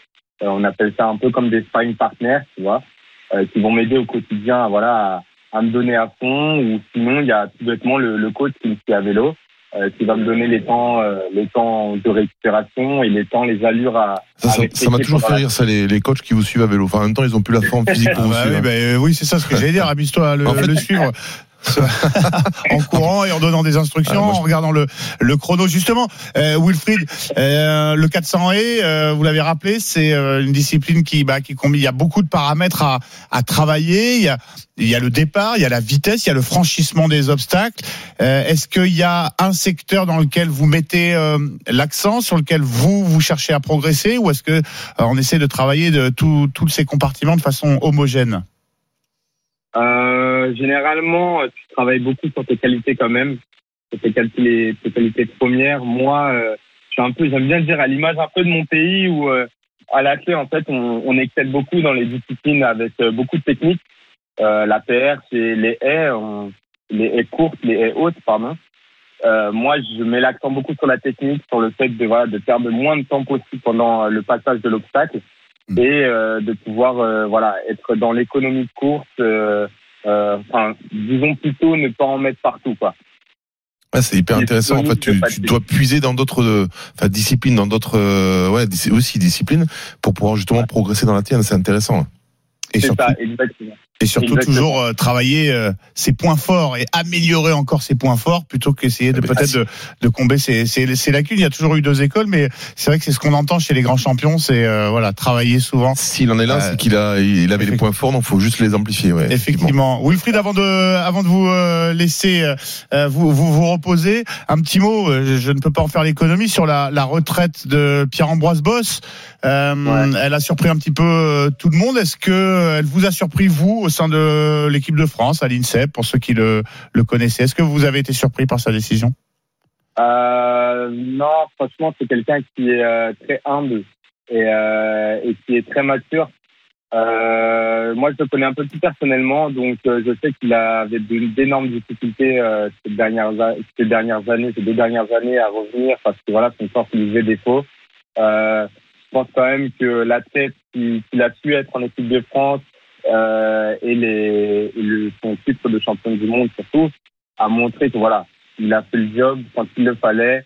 Et je pense que voilà, quand on le sent plus, quand la tête veut plus et quand le corps veut plus, je pense qu'il faut il faut laisser la place et bien le faire. Et je trouve qu'il a il l'a bien fait. Et euh, maintenant c'est propre à lui. C'est pas pas forcément à moi d'en juger, mais en tout cas il nous a il nous a laissé de bons souvenirs, ouais, à moi et à l'équipe de France. et, euh, et à tous les tous les amateurs d'athlétisme évidemment en France. Merci beaucoup Wilfried. Wilfried Apio d'être passé par l'intégral sport en pleine préparation. On va vous laisser du coup, vous nous l'avez euh, avoué, hein, euh, tronquer un peu la préparation pour euh, voilà fêter ça la, bien. la faut fin d'année. Faut Ah oui. préparer la tête aussi. C'est pas toi qui vas nous dire le, le contraire, évidemment. Merci beaucoup en tout cas. Bonne fête euh, de fin d'année et, et bon courage dans cette euh, longue préparation qui va vous emmener euh, vers les, les Jeux Olympiques 2024. On aura, j'en suis sûr, l'occasion de vous retrouver euh, avant cela sur l'antenne de RMC. Merci et à bientôt. Euh, Vous ne bougez pas. Julien Bruno, notre consultant de la Dream Team, est avec nous jusqu'à 21h. Dans un instant, on va parler euh, top 14 parce que euh, il y a un petit match qui débute la 11e journée au Yona face à la section paloise Est-ce que Pau va enfin gagner euh, ces derniers temps? Avec un double champion du monde qui euh, va faire ses débuts. Ça va faire du bien. top 14, un moustachu euh, très célèbre et surpuissant. Vous ne bougez pas, on revient dans un instant sur RMC. RMC. Intégral Sport. RMC Intégral Sport. Simon Dutin. La suite donc de l'intégral sport, on est ensemble en direct jusqu'à 21h en compagnie de Julien Brugnot, notre consultant membre de la Dream Team, ancien pilier international. Et ça tombe bien parce qu'on va parler de rugby. Tout de suite, on file au stade Charles Maton. C'est l'ouverture de la 11e journée de top 14. Le rugby qui ne s'arrête pas. Pendant les fêtes, on retrouve Jérémy Donzé. Salut Jérémy. Salut Simon, salut Julien, bonsoir à toutes et à tous. Euh, Jérémy, ça vient de partir entre Oyonnax et euh, la section paloise, surprenant deuxième de top 14. Exactement, parti depuis une minute ici à, Charles Maton sous le crachin du haut budget pour finir l'année en beauté. Ouverture de cette onzième journée de top 14, 0 à 0 évidemment dans cette euh, partie. Tu l'as dit, Pau, surprenant. Euh, Deuxième, 31 points au compteur, trois longueurs derrière le Racing 92 et Oyonnax, onzième, concurrent au maintien évidemment, 16 points, 4 victoires seulement pour les hommes de Joel Ab depuis le début de la saison, 6 défaites pour euh, Oyonnax qui va tenter de se relancer après 4 défaites consécutives, toutes compétitions au confondu. On suivra aussi, c'est l'attraction du soir, les grands débuts Ah. en top 14, tu le disais, de la moustache peut-être la plus célèbre désormais de France, Sam Whitelock, la légende néo-zélandaise, 153 sélections avec les All Blacks, le double champion du monde qui est bel et bien titulaire en deuxième ligne aujourd'hui après euh, des débuts repoussés avec la section Ah, paloise. c'est ce que j'allais dire. Ça, ça fait plaisir à notre Julien Brugnot parce que effectivement, on pensait le, le voir à Clermont et finalement, il a été euh, Écoute, Il a décision- été, euh, ouais, de la part du commotion, Palois, hein. voilà, protocole commotion pour un Exactement, ils l'ont champion. ménagé. Ah, Le but, c'est qu'il fasse la saison, pas qu'il ra- qu'il arrive pour faire un pchit. Alors, Oui, Julien- en plus, il y a eu ouais. un autre, euh, ju- ju- juste Bien pour compléter sur Sam Whitelock, hein, euh, il y a eu cette euh, petite commotion à l'entraînement avant Clermont, et puis euh, derrière, il y a eu une gastro un peu foudroyante en début de semaine, post-réveillon de Noël, et du coup, il n'a pas pu s'entraîner cette semaine avec euh, pas d'entraînement collectif, en tout cas pour lui, Sam Whitelock, et qui est quand même titulaire, décision prise par Sébastien Piccheroni. Euh, il sera pas en pleine forme, Et, ouais, évidemment, on- mais on avec son expérience, il peut quand même on, faire on la le sent un différence. peu pas perdu, mais en tout cas on le sent très euh, à l'écoute de son frère en tout cas. Hein, Alors, Luc, du regard, Luc qui joue déjà qui est capitaine aussi. Capitaine en de troisième ligne, effectivement. Julien, pour euh, bah, pour tous ceux qui sont pas au fait de la chose rugbystique, euh, euh, c'est un monument quand même. Hein, C'est un Sam monument, deux fois euh, champion à- du monde, plus de 150 sélections, je n'ai pas exactement, 156. 153. 153. Exactement. Voilà. Voilà, donc c'est puis c'est un joueur qui, qui a gagné avec les Crusaders, avec toutes les équipes avec lesquelles il est passé. C'est c'est un éternel. Voilà, c'est pas une- seulement un bon joueur de rugby, euh, c'est euh, une légende, c'est un mot qui est souvent galvaudé dans le sport de haut niveau, mais c'est pas les un joueurs les plus médiatiques. C'est ça qui est incroyable avec lui, c'est qu'il est médiatique maintenant, mais c'est pas les, les- il, occupe pas un poste qui est médiatisé. Seconde ligne, c'est les besogneux. Mais lui, de, de par sa son expérience, tous ses titres, euh, sa longévité en- avec les All Blacks, c'est un monument. Et le grand public l'a aussi pas mal vu pendant la Coupe du Monde en, France, puisqu'il a affronté évidemment le, le 15 de France. On a découvert, pour certains, pour le grand public en tout cas, Sam Watlock, 35 ans, on le rappelle, son frère 32 ans. Alors qu'il y aura une très bonne touche à suivre pour la section paloise, le très bon coup de pied de Dan Robson pour une touche à 5 mètres pour les Palois. 4 minutes de jeu ici à Oyonnax, toujours 0 à 0 entre Oyo et la section paloise. Oui, jamais facile de s'imposer à Oyonnax, même si les Palois sont, mieux classés. Micro ouvert, évidemment, pour toi, euh, du côté du stade Charles Maton, mon cher euh, Jérémy Donzet. Tu interviens dès que euh, des points sont marqués sur la pelouse. Euh, on en reparlera tout à l'heure, Julien, mais euh, il est s'inscrit dans une longue tradition quand même des, des légendes néo-zélandaises euh, du côté de, de la section paloise. Ils aiment bien finir leur carrière Ils aiment bien finir leur carrière. des pense. Pyrénées. Colin Slade, Conrad Smith, immense. Il y, a- il y en a eu quelques-unes je pense qu'il doit y avoir une, une passerelle entre la Nouvelle-Zélande et la section paloise. Ils doivent s'être- le, le temps, le, le relief néo-zélandais peut-être ressemble Peut-être que ça aux. Pyrénées. hein. Peut-être que ça leur rappelle euh, la maison. Jérémy, cette touche euh, près de l'embut. Touche longue, touche longue et bien captée, bien, bien gérée en tout cas par les, euh, les Oyomen. Pour l'instant, le lancer de Benjamin Gélédan, la prise, euh, on, a, on a sauté les lanceurs, on est allé en fond d'alignement euh, pour euh, récupérer et assurer ce, assurer ce lancer. Des petits temps de jeu, attention, ce ballon écroulé dans les 22 mètres, la récupération de Dan Robson, notamment le demi de mêlée euh, néo-zélandais, euh, britannique, pardon, de la section paloise. Le petit coup de pied à suivre, c'est bien joué sur l'aile. Est-ce que le premier essai? Non, le bon retour, on a un mètre de la ligne pour les Palois. 5 minutes de jeu, toujours 0 à 0. Et avec cette attaque paloise, ce bon ballon, ce bon coup de pied à suivre, on est sur la ligne d'embu. Dan Robson, il y aura un avantage en cours, un hors-jeu signalé par l'arbitre de la rencontre, Jérémy Rosier. On va multiplier les temps de jeu, on va envoyer les gros pour l'instant. On est à toujours à un mètre de la ligne. Ballon a ralenti. Le départ au ras, on est bien pris. On a mis les barbelés du côté de la défense d'Oyo. L'avantage toujours en cours. Le ballon sorti par Dan Robson. Le petit coup de pied à suivre à nouveau. Il arrive dans l'embut. Le robot pour Domingo Miotti, euh, finalement, qui sauve euh, ce- cet essai. Et on va revenir à Il y aura une première pénalité dans cette rencontre après 5 minutes 30 de jeu. La section paloise qui met la pression devant l'embut d'Oyonnax. À tout à l'heure, Jérémy, un point régulier sur le score. Oyonnax, section paloise, c'est euh, le coup d'envoi de la 11e journée de top 14. Julien, une petite réaction Je vois que. Non, non, mais je pense que les, les Palois ont très bien préparé leur match parce que dès le coup d'envoi, ils avaient récupéré le ballon pour Ouais. de la pression. Voilà, mais c'est jamais chose facile de s'imposer à Charles Maton. Allez, le rugby qui ne s'arrête pas durant les fêtes. Vous ne manquerez rien de cette 11e journée de top 14 sur l'antenne de RMC. Euh, c'est un peu nos matchs du, du Boxing Day à, à nous. Hein. Euh, le Boxing Day à la française, ça se joue avec un, un ballon euh, euh, ovale parce que après huit jours de repos, histoire de laisser le temps au Père Noël de, de passer, c'était retour au boulot, mais au boulot euh, seulement au centre d'entraînement pour les joueurs du PSG convoqués euh, ce samedi au campus PSG. Reprise donc euh, du travail en vue notamment du Trophée des Champions, notre Super Coupe de France à nous. Ce sera mercredi prochain face au TFC, le champion de France en titre qui affronte, c'est la tradition, le vainqueur de la dernière Coupe de France. L'année qui s'est plutôt bien terminée pour les joueurs de Luis Enrique avec une qualification, alors certes un peu laborieuse pour les huitièmes de finale de Ligue des Champions. Ce sera face à la Real Sociedad, le club basque. Une victoire en championnat face à Metz pour euh, conforter la place de leader de Ligue 1.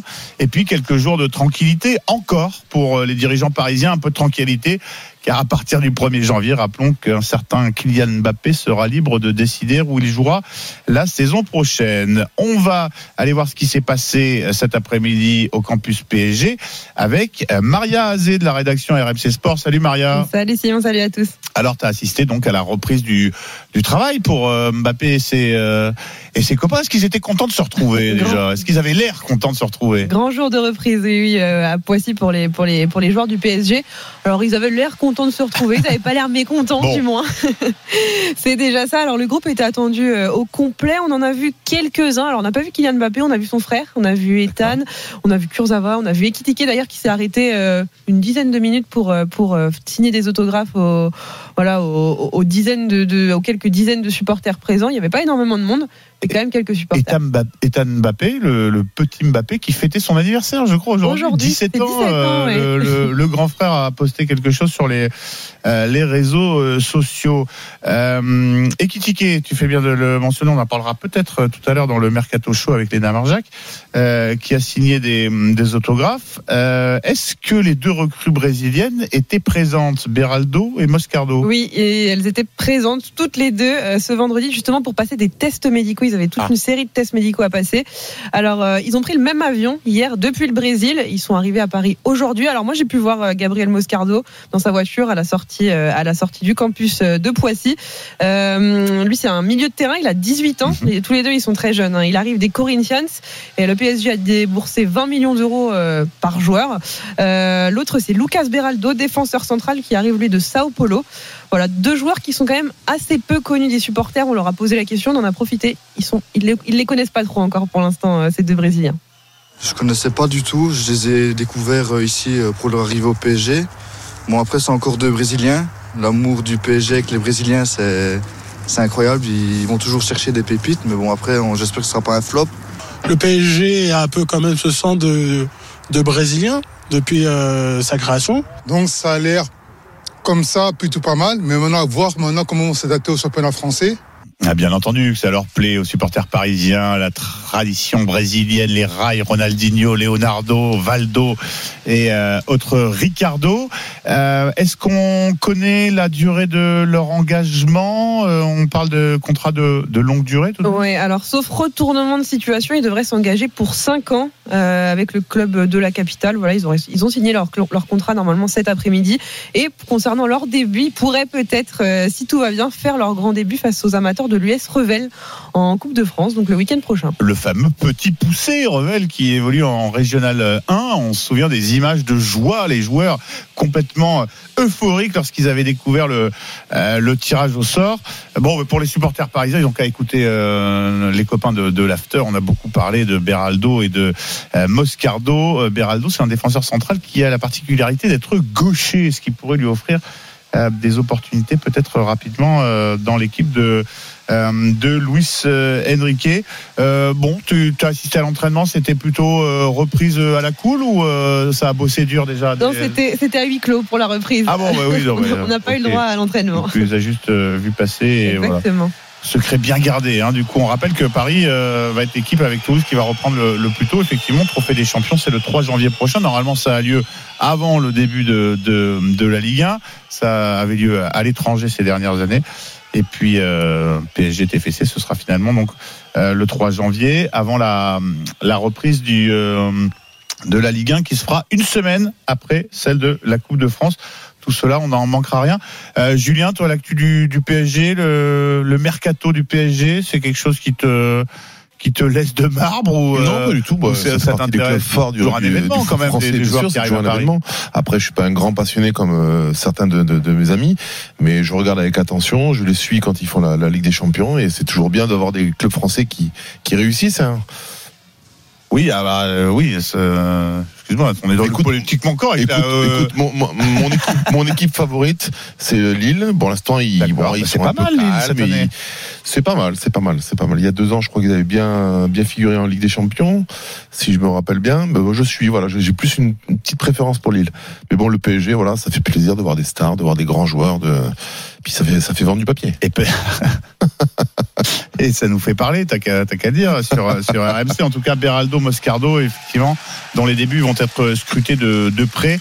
Euh, tu nous le disais, Maria, peut-être, peut-être en Coupe de France, euh, face à l'US Revel. Alors, c'est toujours des matchs pièges, hein, attention, parce que euh, on n'est pas toujours sûr de la qualité du, terrain, et puis même de, bon, toujours, on peut toujours se blesser. On se souvient de Radamel Falcao qui s'était blessé assez gravement dans un, un match contre une, une petite équipe entre guillemets de Coupe de France il y a quelques années euh, sur un, un Mais le, mauvais terrain le. PSG, euh, à partir du moment où ils veulent être efficaces di- directement, pour- pourquoi en fait ils recrutent jeunes? C'est c'est une question. euh, Sachant qu'ils ont des besoins à ces postes-là, non? C'est ils ont pas c'est pas des joueurs confirmés. Ils ont plus- il y a plus d'argent dans le. bien pour sûr. des joueurs sur la durée. euh, Mais la, la durée, ça veut dire que le rendement, enfin, le, on va récupérer un peu les mises dans quelques temps, non? Écoute, euh, Beraldo, Moscardo sont des joueurs quand même euh, qui euh, tirent leur épingle du jeu en- déjà dans le championnat brésilien. On n'a jamais la, on n'a jamais la certitude que que ce soit adaptable au, au jeu européen. Mais bon, comme le disait Maria, un investissement sur l'avenir, des, Bien sûr. des Puis prospects, il vaut mieux comme disent nos, amis anglo-saxons. C'est un peu ce que me disaient les supporters aussi, qui comptaient plus sur eux à partir de la saison prochaine. Voilà, leur laisser un petit temps d'adaptation quand même, vu qu'ils sont jeunes et qu'ils vont pas forcément avoir énormément de temps de jeu euh, sur ces premiers mois. Alors laisser un petit temps d'adaptation et, et avoir au mois de, à la reprise de la saison 2024. Avec la présence, tu nous l'as souligné, de Ekitike, qui est donc euh, qui était bien présent pour la reprise, lui dont on parle évidemment dans la colonne euh, départ. Il est resté très très longuement avec les supporters à sa sortie. Il est bien resté une vingtaine de minutes pour signer des autographes. Très investi auprès Ouais. des supporters. Un petit bain de Ekitike. foule qui a dû lui, lui redonner un petit peu le moral, lui qui ne joue euh, jamais depuis le début de saison et qui pourrait donc euh, peut-être aller voir ailleurs lors du mercato hivernal. Merci beaucoup Maria d'être passée par l'intégral sport, Maria qui euh, était aux, aux portes du campus PSG pour la reprise de l'entraînement de l'actuel leader de Ligue 1. Avant de se quitter quelques instants, un petit détour par le stade Charles Maton. C'est l'ouverture de la 11e journée de Top 14. Oyonnax qui reçoit la section paloise. Jérémy Donzé, où en est-on? Toujours 0 à 0, Simon, sur cette pelouse synthétique de Charles Maton. 13 minutes de jeu ici à, Oyonnax. Il y aura une pénalité à suivre pour les Oyomens. Attention à l'indiscipline tout de même pour les hommes de Joel Ab, déjà pénalisé à trois reprises. C'est l'équipe la plus indisciplinée de, de top 14. 14 cartons jaunes euh, depuis le début de la, de la saison. 129 pénalités avant le début de cette 11e journée. Mais Oyonnax qui a l'occasion là d'ouvrir le score après euh, ce- cette pénalité récupérée sur un hors-jeu de la part de la section paloise. Une pénalité face au poteau euh, que va tenter Domingo Miotti, l'ouvreur argentin de- d'Oyonnax. Euh, Une trentaine de mètres, Julien, face au, au poteau. 14 minutes de jeu, 0 à 0. Ce sera pour l'ouverture du score. Donc, après un, un début de match pourtant compliqué pour euh, les hommes de Joel Abd. Et Jérémy, justement, tu parlais tout à l'heure de, de, de l'événement aussi de, de ce match. C'était le- le- le- l'arrivée de Sam Whitelock. Il a été Ça chamaille déjà, Il a hein. été accueilli, non? Il me semble qu'il a Il été a été bien partie. accueilli. Il y a eu un petit accrochage avec Hu- Hugo Fabreg. Oh, T'as vu le de- le des Néo-Zélandais Il sait très bien qu'il peut rien faire. Il a été agressé par trois joueurs de Yonax. Rien, du- rien du tout. Hein. Bienvenue dans le championnat C'est français. c'est typique ça, Julien, d'aller euh, une star qui débarque, on va lui Faut aller le chercher. Oh, je sais pas si c'est lui, mais bon, je sais que les joueurs de Yonax, ils aiment bien tester un peu. Voilà, c'est- un peu la grande star qui vient dans le, le petit euh, Eh club du haut budget. On teste. Et l'ouverture du score, donc la pénalité sans problème pour Domingo Miotti. Ça fait donc 3-0 après un quart d'heure de jeu pour Oyonnax face à la section paloise. Euh, Jérémy Dourzé au stade Charles Maton pour l'ouverture de la 11e journée de Top 14. Oyonnax qui reçoit la section paloise et les Oyomens qui viennent de prendre l'avantage. 3-0. La suite dans un instant. L'intégral sport revient dans une minute sur RMC. RMC Intégral Sport. Simon Dutin. À 19h17, vous êtes bien sûr à RMC. On est ensemble en direct jusqu'à 21h en compagnie de Julien Brugnot, ancien pilier international, membre de la Dream Team RMC. On parcourt ensemble euh, toute l'actualité sportive du week-end et de la semaine à venir, et voire même de l'année à venir. Euh, beaucoup de discipline, beaucoup de, beaucoup de, beaucoup d'amour, mon cher Julien. Mais quand tu me regardes comme ça, je sais plus quoi dire. J'attends de, de voir sur quoi tu vas me lancer. Non, mais voilà, on suit évidemment en fil rouge la 11e journée de top 14. Elle a débuté avec la rencontre entre Oyonnax qui mène 3-0 face à la section paloise. Elle se poursuivra tout à l'heure avec la, le match entre Clermont et l'Union Bordeaux-Bègles. Coup d'envoi 21h. Damien Tardieu au commentaire qu'on retrouvera tout à l'heure pour une présentation de la rencontre. Le rugby ne s'arrête jamais pendant les fêtes, à la différence, à la différence du, du- du football, euh, qui n'a pas encore créé son petit euh, Boxing Day euh, à lui. Euh, la Coupe de France au programme euh, pour la reprise des, des clubs français. Ce sera une semaine avant la, la Ligue 1. Ce sera le, le week-end prochain. Euh, coupe de France, on en parlait pour Paris qui euh, affrontera le, le petit Revel, ouais. Revel en régional 1. Bien, Julien, ça bosse. La Coupe de France au programme pour l'OM également, les Marseillais, euh, toujours en lice qui affronteront Thionville, club de National 3. Ce sera le dimanche 7 janvier, une semaine avant la reprise de la Ligue 1 face à Strasbourg le 12. Euh, ça va mieux en Ligue 1 pour l'OM qui reste sur quatre victoires et un nul. Sixième euh, actuellement au classement, voilà qui euh, rapproche les Olympiens de leurs objectifs de, début de saison. hein. Après un début de saison troublé, on le rappelle avec le départ de Marcelino remplacé par Rino Gattuso. L'OM toujours qualifié en Coupe d'Europe avec un barrage de Ligue Europa à disputer face aux Ukrainiens du Shakhtar Donetsk. Ce sera à la mi-février. Programme chargé, du coup pas le temps de, de traîner, reprise là aussi de l'entraînement aujourd'hui, c'était au centre Robert Louis Dreyfus, euh, où l'on va retrouver euh, Julie Ben Moussa, journaliste euh, BFM Marseille. Bonsoir Julie. Bonsoir. Bonsoir Simon, ça va? Bah ça va, ça va très bien, ça va. Il fait peut-être un petit peu moins bon chez nous qu'à Marseille, mais bon ça on y est, euh, on y est habitué. Hein. On va pas se, se vautrer tout de suite dans les dans les dans les clichés. Hein. On n'est pas, on va pas se, se réduire à ça, ma chère euh, Julie. Euh, Julie, euh, les yeux, la voix et les oreilles de BFM et donc de RMC à la reprise de l'entraînement des, des Marseillais, un, un entraînement à la différence des Parisiens ouvert au public aujourd'hui, c'est bien ça?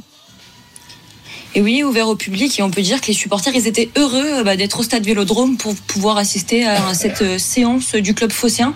Donc on Ah, le rappelle. pardon, c'était au séance, Vélodrome elle hein, et, pas au, et pas au centre Ouais, c'était au Vélodrome, ouais, c'est ça. Ouais, c'était, ça, c'était euh, au stade Vélodrome et justement, et ben la particularité, c'est que c'était les enfants qui devaient venir avec euh, leurs parents. Si eh ben vous aviez pas de, de personnes mineures avec vous, et ben pas de stade Vélodrome. Génial. Donc il y a eu des moments de complicité. Ouais, voilà.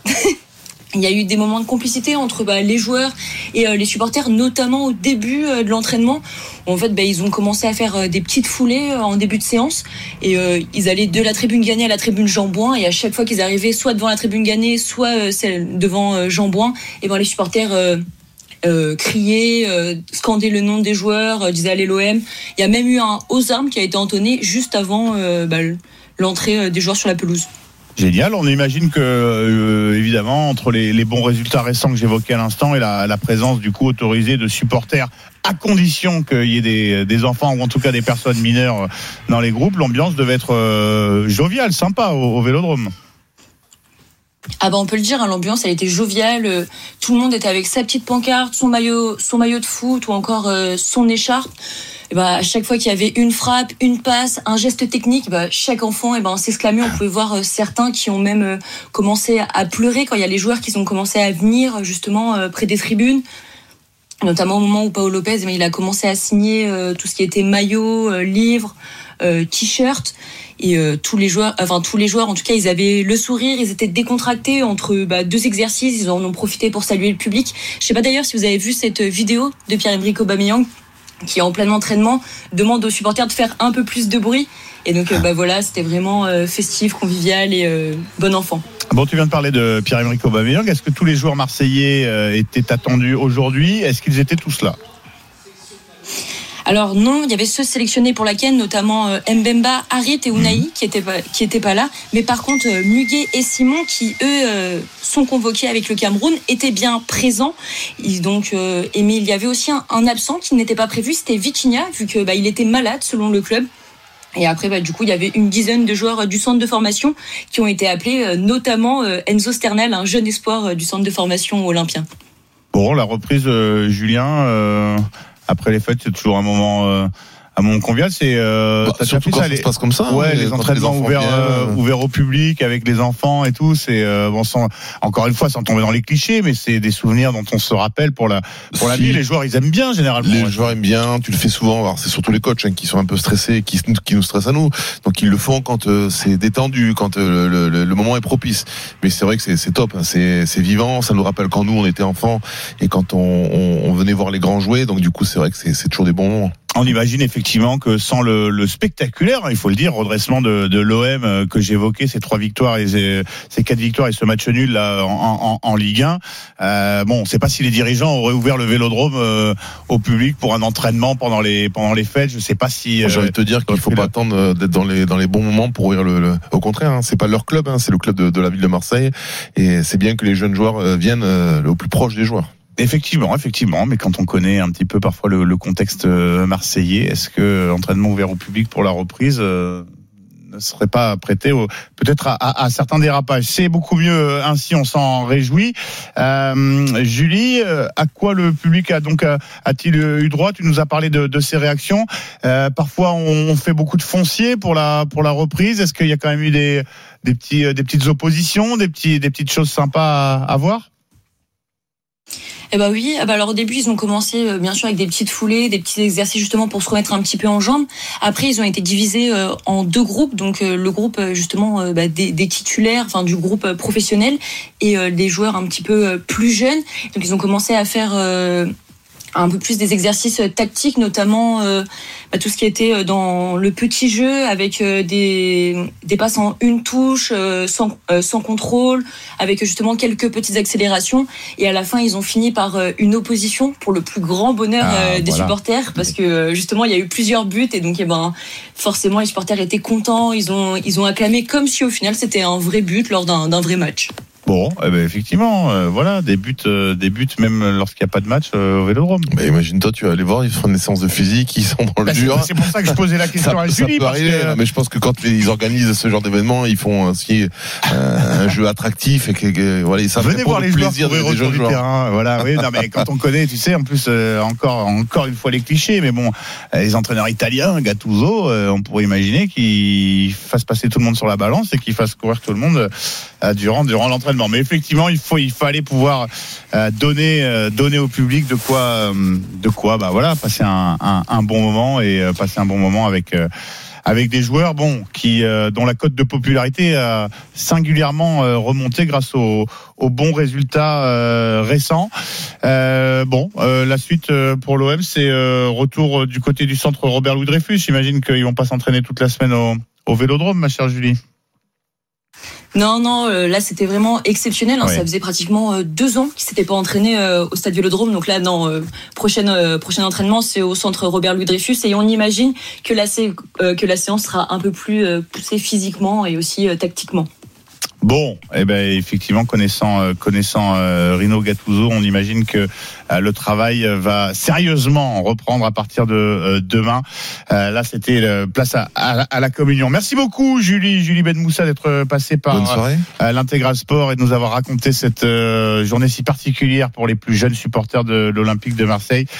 Merci et à bientôt sur l'antenne de RMC. On le rappelle que l'OM sera euh, privé pour euh, au moins, enfin un mois euh, au maximum de Chancel Bemba, Minarit et euh, qui sont retenus évidemment par la Coupe d'Afrique des Nations. Là aussi, on en parlera évidemment beaucoup sur RMC. Petit détour par le stade Charles Maton, la 11e journée de Top 14 qui a débuté avec la rencontre entre Oyonnax et la section paloise. Jérémy Donzé, où en est-on? Les Béarnais sont revenus à hauteur. Simon, 24 minutes de jeu ici à Charles Maton. Trois partout désormais entre Yo- Oyonnax et, et Pau. La première pénalité signée euh, Domingo Miotti au quart d'heure de jeu. L'égalisation de Joe Simons à la 19e, le meilleur réalisateur euh, du top 14 qui a ouvert son compteur lui aussi euh, ce soir. Et du côté d'Oyonnax, on lâche pas mal de munitions depuis le début de cette euh, partie. Trois lancés déjà rendus à la section paloise. Des ballons rendus au pied touches, également. hein, je te coupe, mais ces dernières touches Ouais. où ils ont même pas pu lancer ou Ce dernier lancé ouais, de Benjamin Gélédan. montre ouais. pas une grande confiance. Ouais, lancé complètement complètement raté. En fait, on, a voulu anticiper, on a le mauvais alignement, on a été euh, pris aussi par le, euh, bon alignement euh, de la section paloise. On n'a pas lancé du côté de Benjamin Gélédan et du coup, ça a rendu le ballon au, Béarnais. Mais là, avec après cette pénalité, il y aura un bon ballon à suivre, une touche à 10 mètres de l'embut de la section paloise pour le lancer de Benjamin Gélédan, le talonneur d'Oyonnax. Les Oyomens soutenus par près de 8000 spectateurs ce soir à Charles Maton. 25 minutes de jeu donc et ce score de 3 partout entre le promu Oyonnax et le deuxième du top 14, la section paloise. À tout à l'heure, Jérémy, du côté du stade Charles Maton pour l'ouverture de la 11e journée de Top 14. Donc vous ne manquerez rien, comme d'habitude, sur RMC. Vous ne bougez pas, on est en compagnie de Julien Brouillon, on est en direct jusqu'à 21h, l'intégral sport. On revient dans quelques instants sur RMC. RMC Intégral Sport. Simon Dutin. De retour sur RMC, on est en direct en compagnie de Julien Bruno jusqu'à 21h et qui dit début d'année dit Coupe de France, vous le savez, les 32e de finale au programme, ça débutera le 5 janvier prochain. Toujours l'occasion de voir les fameux exploits des petits clubs face aux gros, le proverbial petit poussé. C'est Revel, club de Régional 1 cette année, qui affrontera le non moins proverbial Ogre Paris Saint-Germain. Cette sémantique revient chaque année à la même période et on s'en réjouit. Elle s'applique à un degré moindre au club athlétique de Pontarlier qui évolue en National 3, l'équivalent de la 5e division. Pontarlier qui affrontera l'Olympique lyonnais le dimanche 7 janvier avec pourquoi pas l'une des belles histoires de ce début d'année footballistique. Pontarlier, dont l'entraîneur Jean-Luc Courtet est notre invité dans l'intégral sport. Bonsoir Jean-Luc, merci d'avoir accepté notre invitation. Euh, bonsoir. Euh, Je le disais, Jean-Luc, vous n'êtes pas le petit poussé, mais l'un des plus petits dans ce tableau de la Coupe de France. Est-ce que vous aimez ça, cette image du, du petit face au géant que nous, les médias, on, on resserre chaque, chaque année? Oui, bon, on a un petit pousset. Hein. Quand il y a cinq divisions d'écart ou quatre divisions d'écart, c'est c'est un ogre contre un, petit. Euh, voilà, nous on est un club purement amateur, même si on est au cinquième niveau français, si on est au niveau national. Euh, notre club est un club purement amateur avec euh, 500 licenciés, avec un, un, un groupe senior donc euh, national 3 essentiellement de joueurs qui travaillent parce que à, notre niveau, on pourrait trouver des joueurs qui ont des contrats fédéraux ou qui sont euh, dans des contrats d'apprentissage pour jouer au foot. Nous, on s'entraîne trois fois par semaine, euh, le soir à 19h15, avec des joueurs qui, eux, bah, travaillent euh, pour la plupart sur Pontarlier, quelques-uns en Suisse et quelques-uns même sur Besançon. Alors ça, évidemment, ce sont les histoires dont nous, les médias, euh, raffolons. Euh, puisque vous avez abordé le sujet sans que je vous lance sur la question, euh, racontez-nous un petit peu euh, quelles sont les, professions de- des joueurs qui composent euh, l'équipe de, Pontarlier. Oh ben, on a tout, on a des étudiants, on a des infirmiers, on a des gens qui travaillent dans les commerces, euh, on a euh, des, gens qui sont euh, dans les agences immobilières sur Pontarlier. Donc euh, oui, euh, c'est assez euh, homogène, euh, on a vraiment beaucoup de, corps de métier euh, dans notre équipe. Donc euh, voilà, puis le, bah, le soir, voilà, il se- souvent bah, j'ai des joueurs qui arrivent vraiment à l'arrache pour pouvoir euh, s'entraîner Oui. euh, avec. Oui. Oui, avec 5-10 minutes de retard des fois, parce que bah, on est à la frontière aussi. euh, du côté suisse, bah, ça bouchonne pas mal. Euh, donc voilà, donc c'est les aléas d'un club purement amateur. Oui, c'est ce que j'allais dire, parce que si euh, toutes les professions et donc les employeurs sont différents, ça veut peut-être dire des horaires différents pour les joueurs. C'est- pas compliqué de réunir tout le monde à peu près à la même heure à l'entraînement? Bah, c'est oui, c'est pour ça d'ailleurs qu'on s'entraîne à 19h15. On peut on peut quasiment jamais s'entraîner avant. Voilà, c'est à peu près euh, le compromis et le meilleur, c'est cet horaire-là, en sachant que bah, derrière on finit vers 21h et que certains repartent sur Besançon ou sur la Suisse. Donc c'est euh, oui, c'est vraiment pas évident. Mais bon, on sait euh, d'entrée et ça fait partie d'un joueur amateur. Alors des professions et des horizons différents, mais une passion commune évidemment pour tous vos joueurs, le, le- le football. On va, on va revenir au terrain après votre qualification au tour précédent face à Sarre-Union, qui évolue euh, au même échelon que, que Pontarlier. Euh, Vous allez devoir un petit peu changer de, de braquet, Jean-Luc, puisqu'on le rappelle, vous affrontez l'Olympique lyonnais. Euh, On a tous en tête les images des joueurs de Revel lorsqu'ils ont appris qu'ils tiraient au sort le, le Paris Saint-Germain. Est-ce que ça a été comparable chez vous? Euh, Est-ce que vous avez suivi le tirage tous ensemble? Est-ce qu'il y a eu de la, de la joie à l'annonce du tirage? Ah, c'était pareil. C'était pareil. On avait décidé de le faire au siège du club, et donc euh, ça a été euh, une immense émotion et, et euh, ça a été un moment vraiment fabuleux parce qu'il restait quatre boules, euh, donc le nôtre, la nôtre, et puis il restait donc euh, l'Olympique Lyonnais, euh, il restait Nice et la JOCR. Et donc, quand on a vu le petit sourire de Brian Asloum, euh, qui, euh, qui a ouvert la boule et qui a fait un sourire, on, s- on a compris que c'était l'Olympique lyonnais qui, qui allait être nous présenter. Et, et c'était un moment fort parce que voilà, on a notre euh, quatrième, euh, 32e de finale. Mais euh, les trois premiers, on avait eu quand même la chance d'avoir deux Ligue 2 avec euh, Caen et Sedan à l'époque. Et puis le dernier, on avait eu euh, Montpellier. Donc là, on monte encore en régime avec l'Olympique lyonnais qui fait partie des trois meilleurs clubs sur les 20 dernières années. Donc c'est vraiment un moment euh, fantastique pour notre club. Euh, Jean-Luc Courtet, entraîneur euh, du club athlétique Pontarlier, invité de l'Intégral Sport. Pontarlier qui va donc défier l'Olympique lyonnais en 32e de finale de la Coupe de France. Ce sera le, dimanche 7 janvier prochain. Jean-Luc, tout simplement, question bête, est-ce que vous avez une chance face à cet Olympique lyonnais qui va mieux? On rappelle, trois victoires de, suite en, Ligue 1 pour terminer la- l'année. Une chance, euh, c'est la- c'est vraiment c'est la magie de, de notre sport. Euh, C'est impensable en rugby, en basket, en handball. Nous, on a cette chance en football de pouvoir avoir ces, ces moments. Euh, donc voilà, on jouera notre chance à, à fond. Après, euh, voilà, on n'est pas, on, on rêve pas non plus. C'est, je pense, l'Olympique Lyonnais qui détient les clés. C'est de savoir s'ils vont vraiment euh, se mettre euh, à fond dans ce match-là ou s'ils vont se préparer pour la suite de leur championnat. Ils vont reprendre le 31 décembre. Donc ils ont ce match, je le sais bien parce que nous on a la même chose quand on joue une R1, une R2 ou une R3 euh, au- tour précédent, c'est jamais facile de motiver ces joueurs. Donc je pense que ça sera un petit peu la même chose euh, au niveau de l'Olympique Lyonnais. Euh, euh, le match de l'année, ça sera pas le, le CA Pontarlier. Donc, euh, donc voilà, c'est ce qui me fait dire que on a une petite chance, mais euh, il faut être réaliste quand même. Elle est minime. Justement, vous parliez de, l'expérience de votre club, euh, quatrième, 32e de, finale de Coupe de France. Est-ce que justement, c'est pas des matchs en trompe-l'œil? Est-ce que parfois on se, on n'a pas tendance à, à se tromper d'objectif en se focalisant et c'est bien naturel sur sur la rencontre face à un cador euh, du football français au détriment bah, des affaires courantes en, en championnat qui reste, j'imagine, le, le plus important. C'est ça, c'est ça, c'est exactement ça, mais ça on n'y peut rien.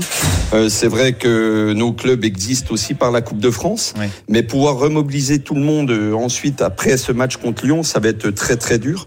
Et on sait qu'on a allé chercher un maintien derrière. Mais oui, euh, quand vous allez passer de 10 000 personnes à 150 ou 200 à l'extérieur, chez nous on a la chance d'avoir un peu plus de monde avec 500 personnes. Mais euh, c'est vraiment euh, ce qui va être difficile, c'est les, les prochains mois parce que bah, il y a une effervescence euh, autour de ce match et qu'ensuite bah, il faut retrouver euh, le quotidien qui est le, le National 3. Et justement, par rapport au, au quotidien, est-ce que vous avez euh, adapté votre programme en vue de cette échéance? Est-ce que vous avez demandé, par exemple, à vos joueurs de limiter un peu les excès durant les fêtes? Est-ce que vous avez euh, musclé un petit peu le, le rythme de l'entraînement? Euh, Vous entraînez plus que d'habitude Un peu moins? Je ne sais pas. Non, pas du tout. Non, on a gardé les mêmes choses. On va s'entraîner. Donc, on s'est entraîné euh, euh, mercredi, jeudi. On va s'entraîner euh, vendredi, donc ce soir. Et on va comment On va faire un match amical demain contre Louan. Euh, et puis ensuite, on repartira sur nos trois trois sé- séances sur la semaine avant Lyon. Non, il faut pas changer les habitudes. Je pense que ça serait une erreur euh, parce qu'il n'y a pas une, pression à se mettre parce que c'est Lyon. hein. Euh, il faut il faut être naturel. Je pense qu'on a la chance, c'est d'avoir fait des exploits ces dernières années. On, on est au quatrième, euh, 32e sur les dix dernières années. Mais on avait éliminé aussi euh, Amiens en 2011, on avait éliminé Sochaux ensuite, qui sont des clubs de, de Ligue 2 à l'époque. Donc voilà, donc euh, je pense qu'on a ce côté un petit peu euh, fou qui fait que on se pose pas trop de questions. Euh, après, on est encore une fois, comme je le dis, hein, on est réaliste et la chance de passer est minime, mais on l'a- on l'attendra à fond. Jean-Luc, la Coupe de France, c'est aussi l'occasion pour certains joueurs des divisions inférieures de, se révéler. Parfois, on va pas mâcher le boulot de, Pierre Sage et de son staff, mais est-ce que euh, c'est qui les qui sont les joueurs les plus dangereux dans, votre équipe pour l'OL, les, les joueurs frissons du côté de Pontarlier? Euh, parler de, de l'OL pour moi Ah non, non, non, moi, je bah, vous demandais de nous donner quelles sont les, les forces, les, les meilleurs joueurs de Pontarlier, les joueurs qui peuvent les faire la meilleurs joueurs de différence. Pontarlier, je crois que c'est c'est surtout l'unité d'équipe. Ah. Euh, On a une force ici. Euh, J'ai un groupe de 27 joueurs avec euh, le groupe premier et le groupe espoir, comme on appelle ça. Et sur les 27, il y en a 20 qui sont formés au club. Donc c'est énorme. Mmh. C'est des gens qui sont là. euh, on est un club de moyenne montagne. On est à 850 avec une, euh, une mentalité euh, vraiment bien à nous euh, de ne rien lâcher. Et je crois que c'est vraiment ce, surtout un collectif. Après, bien sûr qu'il y a des joueurs qui euh, qui sont de, de bons joueurs, des joueurs. Ben justement, on a allé chercher quelques joueurs de l'extérieur pour que qu'ils puissent nous amener le, le plus. Et puis on a des joueurs intéressants qui sont euh, de jeunes joueurs chez nous, comme euh, Emilien Monet ou, ou Jo- Jordan Renaudin, qui sont de jeunes joueurs qui euh, qui sont révélés euh, dans un premier temps chez les jeunes chez nous et ensuite sur l'équipe première et qui sont des, des joueurs intéressants pour ce niveau. Après, pour passer au-dessus, ça, c'est autre chose. En un mot, euh, Jean-Luc, face à l'OL, on va, on va mettre le bus et attendre que des espaces s'ouvrent en, en contre-attaque ou alors on va tenter le tout pour le tout, jouer son jeu et, et voir ce qui se passe? Euh, bah, on, on, on va faire ce que va nous proposer l'OL. Si on n'a pas le ballon, on est une équipe qui, euh, si on n'a pas le ballon et si on ne peut pas l'avoir, va, bah, va défendre, va défendre. Par contre, si, euh, si on a des opportunités et si on nous laisse ces opportunités, bah, bien sûr qu'on va jouer notre jeu et pouvoir euh, attaquer. Mais ça, comme je vous le disais un petit peu en préambule, je pense que c'est vraiment les pros qui, qui détiennent le- les choses. Euh, après, c'est de s'adapter, mais je sais euh, de sur, certainement que, bah, nos joueurs ne, lâcheront euh, rien du tout. Le CA Pontarlier, club de National 3 équivalent de la 5e division face à l'Olympique lyonnais. C'est l'une des affiches un petit peu déséquilibrées sur le papier, mais dont on raffole et qui produira peut-être une des belles histoires de ce début d'année, une des affiches de ces 32e de finale de Coupe de France. Pontarlier, Olympique lyonnais, ce sera le dimanche 7 janvier. Merci beaucoup Jean-Luc Courtet d'avoir accepté notre invitation. Et puis on vous souhaite bonne chance pour ce grand événement et cette, cette grande échéance. Merci à vous. Euh, Julien, toi, euh, t'aimes bien ces histoires de, de petits poussés euh, Je demandais à Jean-Luc euh, si ça le gonflait pas un petit peu là, ce, ce narratif, le petit poussé face aux géants. Toi, t'es des histoires Si, qui te, ouais, j'aime bien. bien ouais. Ouais, tu sais, quand j'étais jeune, moi, j'habitais Libourne. T'avais le, le petit club de Libourne Saint-Seurin qui avait Bien affronté, sûr, côté de chez moi, ça. euh, voilà, qui avait affronté l'OL, qui les avait battus. Enfin, c'était les, c'est les épopées qu'on aime bien. Ça fait rêver parce que de toi, moi, ça c'est personnel. La Coupe de France, je m'en fous. euh, quand- surtout quand c'est des grosses équipes qui s'affrontent. Par contre, quand il y a des petits poussés qui, qui, qui peuvent euh, créer leur histoire, euh, rentrer dans l'histoire, c'était calé. Je crois qu'il avait été en Bien sûr, en finale, finale, il y a pas si longtemps ça. SC Nantes, ouais. Et voilà, même s'ils ont perdu en finale, Mhm. mais du coup, ben, tu suis, je suis en tout cas euh, un peu plus avec un peu plus d'intention quand il y a les petits poussés qui, qui montent. Voilà, la Coupe de France dont vous ne manquerez rien évidemment sur euh, RMC. On rappelle le vrai petit poussé, l'authentique, le seul. Il affrontera l'ogre, le le seul également. Ce sera Revel, club de régional 1 face au Paris Saint-Germain.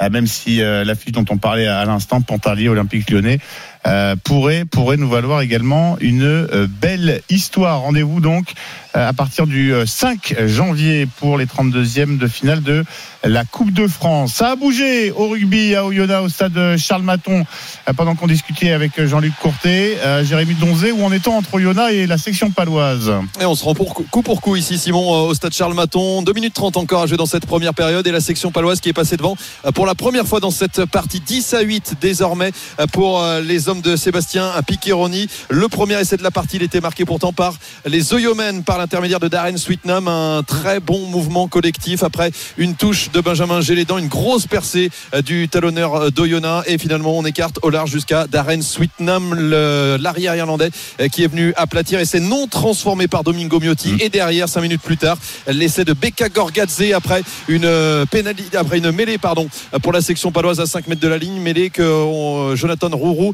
le 2000 mêlée d'Oyonnax, a failli récupérer finalement Becca Gorgadze, le géorgien. Le troisième ligne de la section paloise est venu aplatir et s'est transformé cette fois-ci par Joe Simons. Entre temps, il y a eu un carton jaune aussi pour Alors. Oui, Jérémy, je- euh, Monsieur Brugnot ici présent a une réclamation à, à faire au, avec Monsieur Bruno, l'arbitre. c'est que tu attends de moi de- de- une grande analyse. Non, non, non, moi je suis encore interpellé par le, le jugement de, de, de Monsieur l'arbitre, hein, de Monsieur Rosier. C'est vrai que, euh, pour, enfin, je sais pas toi ce que tu as vu, mais en tout cas nous ce qu'on a vu aux images, c'est épaule dans la tête, euh, même si Ouais. c'est pas violent, mais bon, c'est Hugo. Fabreg sur la tête de Dan Robson. En fait, Dan Robson, le demi de mêlée de peau, qui euh, joue une pénalité très rapidement. Euh, il part, euh, il part, il va chercher en fait Hugo Fabreg et le deuxième ligne beaucoup plus grand hein, évidemment que Dan Robson. Dan Hugo Fabreg qui vient l'épaule contre la contre la tête et finalement arbitrage vidéo et on adresse un carton jaune. Est-ce que tu as quelques- entendu toi les, les- les- le justificatif en tout cas de Monsieur Rosier? Non, non, non, parce qu'on n'a pas le retour son hein, dans le Ah, stade. c'est dommage parce On que euh, qu'il aille le chercher ou qu'il aille pas le chercher, le joueur, notamment en défense, doit être capable de maîtriser son, son, son plaquage et se, se baisser. Après, moi, je, je- on va retrouver sur des, comportements un peu plus euh, litigieux, hein, parce que si on n'a pas des cartons, enfin si c'est pas le règlement n'est pas appliqué à chaque fois qu'il y a une faute, euh, c'est pas possible. Surtout d'un match à un autre, des fois, t'as des, t'as des jugements qui sont différents. C'est ça qui crée les polémiques, c'est ce qui fait qu'aujourd'hui l'arbitrage du rugby euh, français et mondial est un peu dans, le viseur. Et Hugo Fabreg qui va faire son retour d'ici quelques instants après donc ce carton jaune, le 15e déjà de la saison pour les hommes d'Oyonnax avec cette mêlée à suivre tout de même pour les hommes de Joel Abd à 1 minute 40 de la fin de cette première période. On rappelle que la section paloise mène pour l'instant 10 à 8 face à Oyonnax des Oyomènes très indisciplinés. À nouveau, on parlait du carton jaune d'Hugo Fabreg. Il y a eu 8 pénalités concédées déjà par Oyonnax depuis le début de cette partie. Il y aura une dernière mêlée à jouer Tu à, parles de, à de- de 14 leur indiscipline 15. et je pense que c'est dû surtout à l'énorme l'intensité qu'ils mettent hein, dans, dans chaque regroupement, dans chaque plaquage. Dans, à chaque fois, il y a des risques parce qu'en fait, il y a beaucoup de tension par rapport à ce match. hein. Parce que les Oyonnax également, eux aussi, jouent leur survie. hein. Les, Palois, Exactement. eux, ont besoin pour rester en tête du, euh, du classement de, de, de gagner enfin, enfin, pour la, la deuxième fois à l'extérieur. Mais c'est vrai que les Oyonnax, pour l'instant, mettent beaucoup d'intensité. Attention à bien la gérer. Il y a un nouvel avantage en, en cours. Euh, La dernière minute après cette euh, mêlée, le départ, on est à 5 mètres de la ligne. Le ballon pour Jonathan Roro qui part tout seul.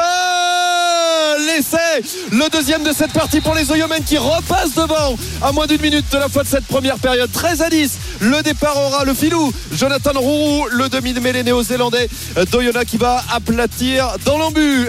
La transformation à suivre pour Domingo Miotti. Ce sera une formalité face au poteau. Oyonnax qui mène 13 à 10 avant la transformation à 30 secondes de la sirène.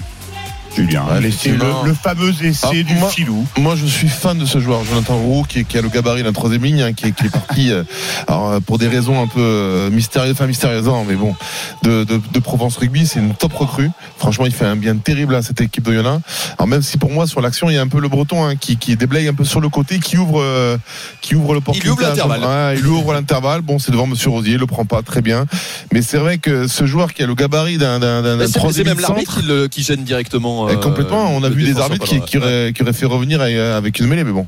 Il reste dans la zone, ouais. Mais Dans la écoutez, zone c'est bien pour Yona qui en tout cas ne se ménage pas dans cette première mi-temps pour, euh, pour passer devant. La transformation à suivre avec toi, Jérémy. Oui, à 10 secondes, la sirène qui va retentir. On imagine que Domingo Miotti va prendre tout son temps. Il reste 5 secondes avant la sirène. Il est à, à 10 mètres, 15 mètres face au, au poteau. Ce sera une formalité pour lui. La sirène qui retentit à l'instant dans le stade, le stade Charles Maton. Très belle 13 sirène, à hein. 10. Ouais, très belle sirène. hein. Ah, magnifique. Bon corps de chasse. Ouais, on se croirait Fantomas contre Scotland Yard. On est en, on est en Écosse. La 40e donc, la mi-temps et cette pénalité qui passe pour Domingo Miotti et Oyonnax qui vire en tête à la pause 15 à 10 pour les hommes de Joel Ab. Deux essais à 1 pour le champion de Pro D2. Euh, Jérémy Donzé en direct du stade Charles Maton où a débuté la 11e journée de top 14 dont vous ne manquerez rien sur l'antenne de RMC. Elle se poursuit à 21h avec la rencontre entre euh, Clermont et l'Union Bordeaux-Bègles. On est en compagnie de Julien Brugnot, notre consultant de la Dream Team. On est ensemble en direct jusqu'à 21h. Vous ne bougez pas, l'intégral sport revient dans un instant sur RMC. RMC Intégral Sport. Simon Dutin. À 19h50, vous êtes bien sûr à RMC, l'intégral sport qui se poursuit jusqu'à 21h en direct en compagnie de Julien Brugnot, ancien pilier international, membre de la Dream Team. On suit notamment en fil rouge le, la 11e journée de top 14 et Oyonnax qui mène à la pause face à la section paloise. Mais on passe en revue l'actualité de tous les sports, hein, le sport qui ne s'arrête quasiment plus désormais durant les fêtes de fin d'année. Alors à RMC, évidemment, euh, on n'allait pas vous laisser comme ça. L'intégral sport, c'est tous les week-ends de l'année pour vous, les amoureux de euh, sport. On va parler ballon rond, puisque bah, c'est euh, la période de l'année où on aime bien faire, faire des affaires. hein. Le mercato, le fameux, il ouvrira officiellement le 1er janvier. Pendant un mois, les clubs vont pouvoir ajuster leurs effectifs, renflouer les caisses, se séparer des erreurs de casting ou tenter d'améliorer encore une équipe déjà performante. Et même si on n'a pas encore tout à fait le droit à de conclure les affaires, les rumeurs vont déjà bon train et tous les amoureux de foot adorent ça. Alors nous aussi, à RMC, on adore le mercato. RMC, Le Mercato Show. Et notre scout de luxe du jour, c'est Léna Marjac de la rédaction RMC Sport. Salut Léna- Léna. Salut Simon, salut à tous.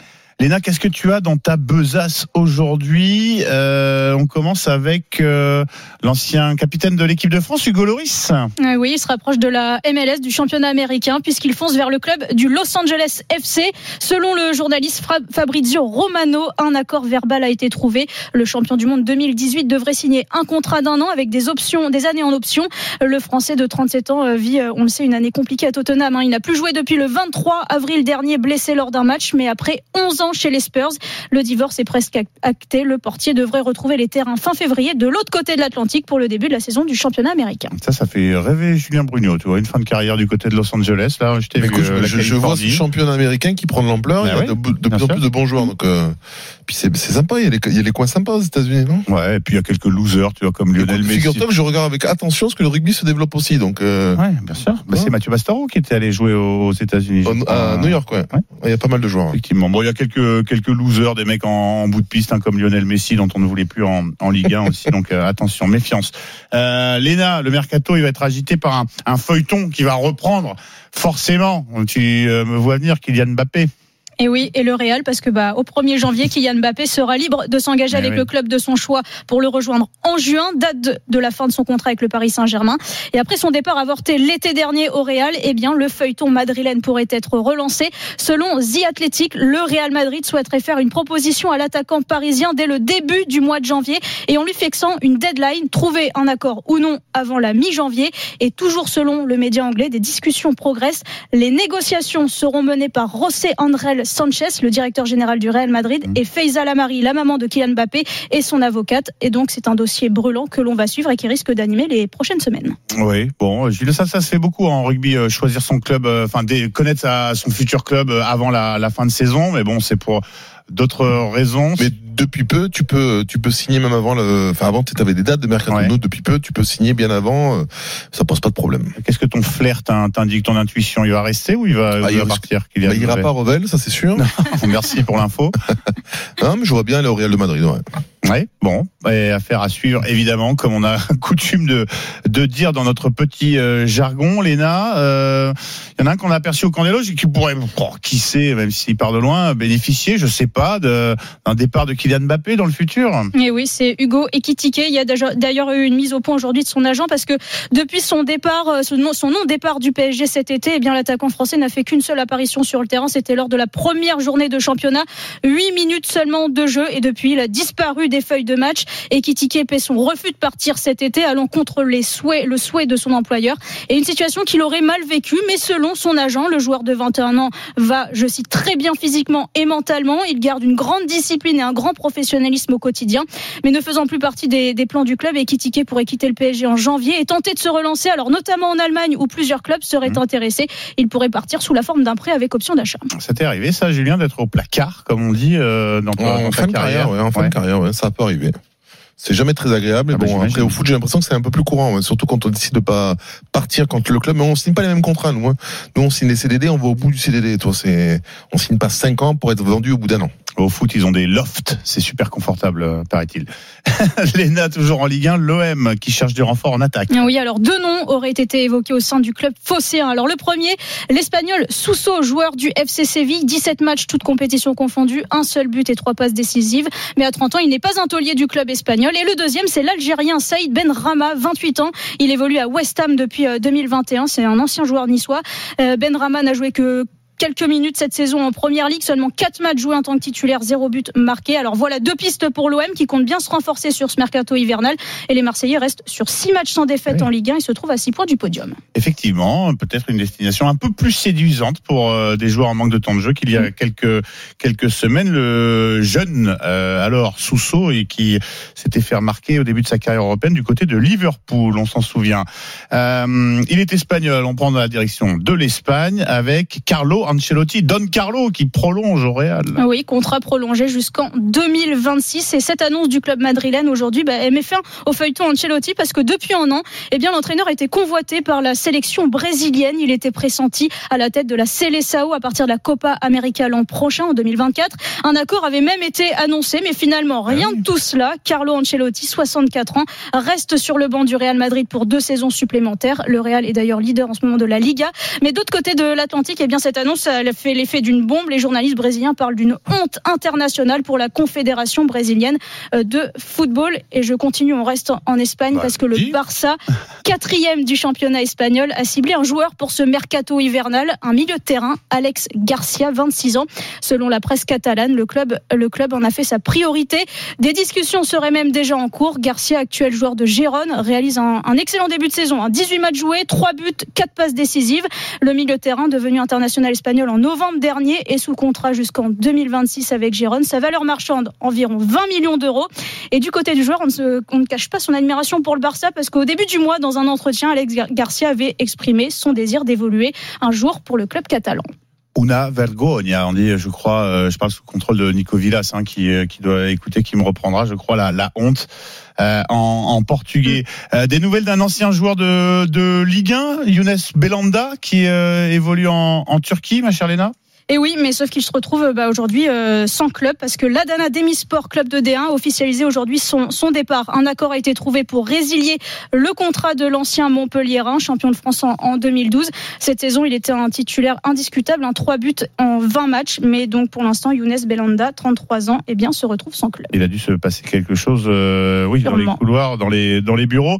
Et une dernière info pour un joueur qu'on aime bien, Bobby Firmino, le Et oui, Brésilien. ouais, dernière info parce que le Brésilien Roberto Firmino eh bien, est en difficulté hein, dans son club d'Al Ahly en Arabie Saoudite. Alors il pourrait être prêté cet hiver et l'attaquant brésilien de 32 ans, en l'ancien de Liverpool, a des points de chute en tête. Un retour, pourquoi pas en Europe ou au Brésil Sinon, il pourrait aller, pourrait aller euh, à Al Shabab, un autre club saoudien.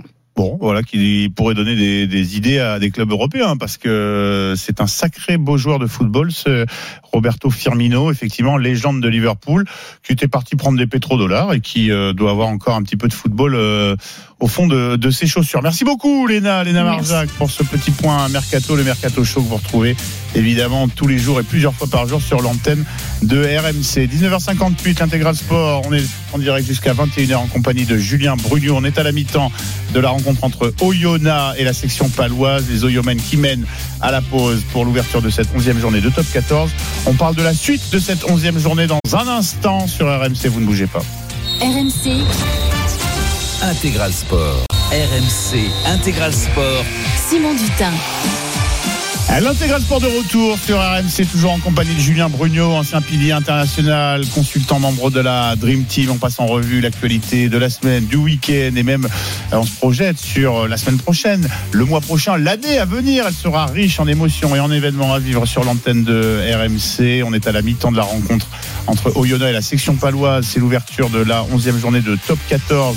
Vous n'en manquerez pas une miette, elle se poursuit dans un instant, euh, dans un instant, dans une heure, à 21h, avec un, match qui fait un petit peu saliver notre euh, Julien Brugnot de consultant, parce que cette affiche, elle met aux prises l'Union Bordeaux-Bègle sur la pelouse de Clermont. C'est Christophe Furios, finalement, qui reçoit son euh, Ouais, ancien son- club. Son ancien club, avec qui ça s'est pas vraiment bien fini, mais bon, en tout cas, il, il a récupéré ses deux, ses deux acolytes, Voilà, Fred Charrier et, et Julien. Exactement. Mais c'est vrai que c'est un match, euh, bah, du- d'un côté, Yannick Bru qui arrive avec son, son nouveau fonctionnement.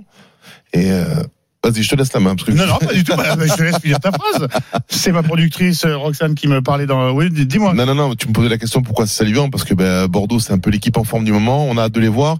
Les Jaunards, qui à domicile ben, sont plutôt performants, ont montré notamment le dernier match à domicile contre le Racing qu'ils avaient du caractère, qui étaient capables de bien jouer. Ouais. Donc on a hâte de voir ce que ça va donner contre euh, quasiment la meilleure équipe euh, du championnat actuel.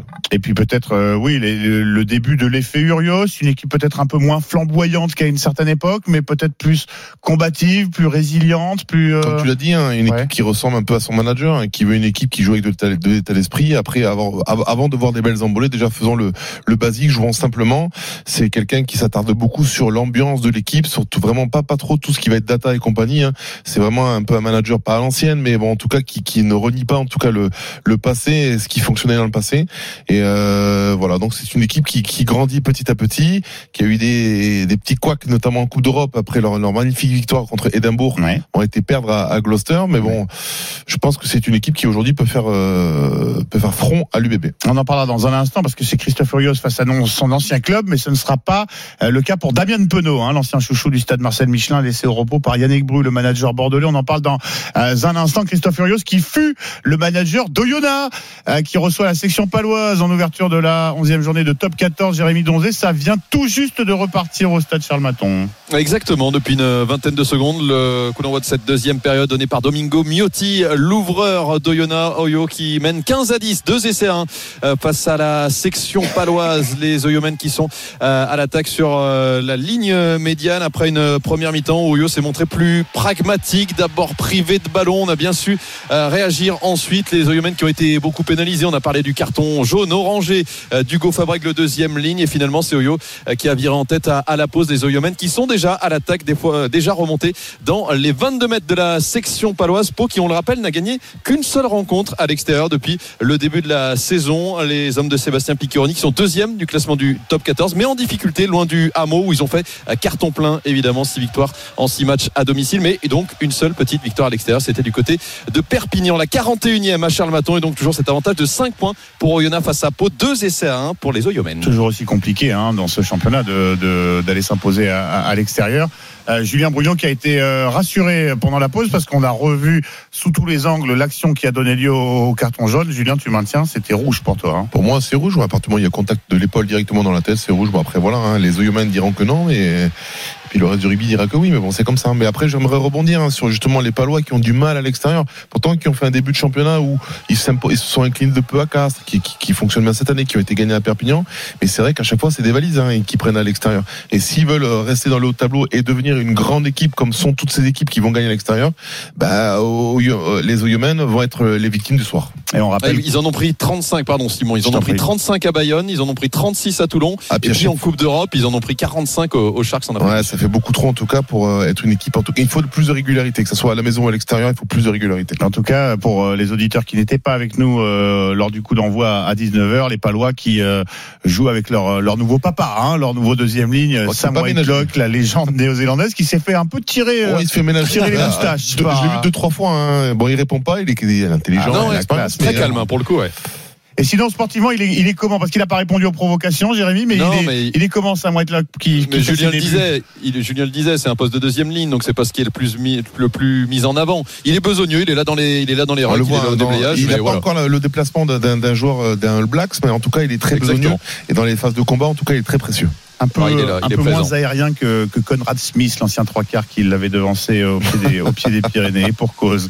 Euh, Jérémy euh, Donzé, en direct du stade Charles Maton, micro ouvert pour toi évidemment, tu interviens sur, en direct. euh, Avec une que- pénalité à suivre le d'ailleurs pour euh, Oyonnax. Après cette, euh, cette mêlée, justement, le, le pack de la section paloise qui a été concassé par les, les joueurs d'Oyonnax. Ils se sont mis à la faute, les Béarnais, et ça va donner une pénalité dans les 22 mètres de la section paloise. Après 3 minutes de jeu en deuxième période, l'occasion peut-être d'aggraver le score pour euh, les hommes d'Oyonnax. 15 à 10, on le rappelle, cet avantage de 5 points pour les joueurs du haut budget. Et peut-être 18 à 10 dans un instant. On va revient tenter, en vers tout cas, toi dans quelques instants, Jérémy Donzé en direct du stade euh, Charles Maton, mais on va euh, faire un petit détour par le stade de Marcel Michelin. Je vous le disais, la 11e journée de top 14 qui se poursuit tout à l'heure avec un choc entre Clermont et l'UBB. Christophe Furios face à son euh, ancien club. Euh, ce sera sous les yeux et avec les commentaires de Damien Tardieu, accompagné de Pierre Thévenet. Euh, Damien, tu seras donc, oui, aux commentaires de cette rencontre. Salut Damien. Salut Simon, Salut. salut, Julien, salut tout le monde. Alors, Damien, on le disait euh, tout à l'heure, euh, les spectateurs qui n'ont pas été peut-être, euh, qui ne sont pas gâtés par la composition euh, girondine, celle euh, alignée par euh, Yannick Bru. Du coup, on peut dire que ce sont, bah, en revanche, les, les supporters de, de Clermont qui sont, qui sont gâtés.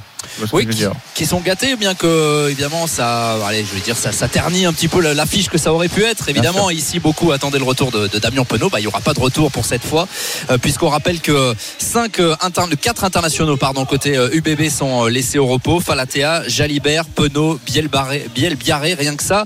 Je vous donnerai quand même tout à l'heure la compo de l'UBB. Ça tient la route, hein. on en Ah, est avec, belle, euh, hein. avec Ouais, Julien. C'est une Il belle équipe. juste Penaud, mais sinon, elle est très belle. Ouais, exactement. C'est quand même une équipe euh, avec euh, avec des joueurs euh, d'expérience, des joueurs de, de qualité. Évidemment, on ne galvaude pas euh, cette euh, ce, ce déplacement ici à Clermont. Match qui a euh, Julien peut-être un petit peu plus d'importance d'ailleurs pour euh, des Clermontois, euh, puisque l'UBB euh, est dans une bonne série, 5 victoires consécutives, dont 3 en top 14. Ils sont dans les clous, quatrième avec 28 points, face à des Clermontois, eux, qui sont dans le dur, huitième, 23 points. Euh, en comparaison avec euh, Jono Gibbs avant l'arrivée de Christophe Furios l'année dernière, à la même période, euh, euh, les joueurs de Jono Gibbs n'avaient qu'un point de moins finalement, c'est-à-dire qu'il n'y a pas vraiment de progression. C'est une équipe qui s'installe petit à petit dans, le ventre mou. Et, Julien, il y a quasiment obligation de résultat pour l'ASM, il n'y a même pas quasiment, il faut, compte tenu de leur performance à l'extérieur, gagner ici au Michelin.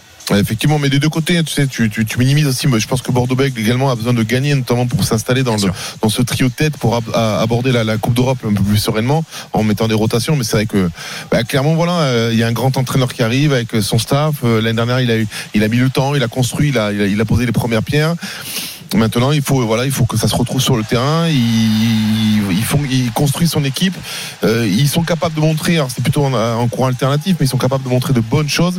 Mais voilà, c'est pas pas la rigueur, c'est pas le le, le, le, le Clermont qu'on avait l'habitude de voir, notamment à l'époque de Verne Cotter. Il faut retrouver un peu ça, un peu euh, cette cette longévité dans la dans la performance.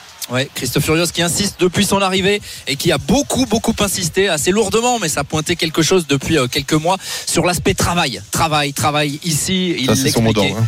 Ouais, c'est son mot d'ordre. Il l'a dit. Moi, à chaque fois que je venais ici euh, au Michelin, je voyais des mecs qui euh, qui se dépouillaient véritablement. Il faut qu'on fasse plus, en gros. Il demande plus à son équipe, euh, qu'elle monte le curseur dans plein de choses.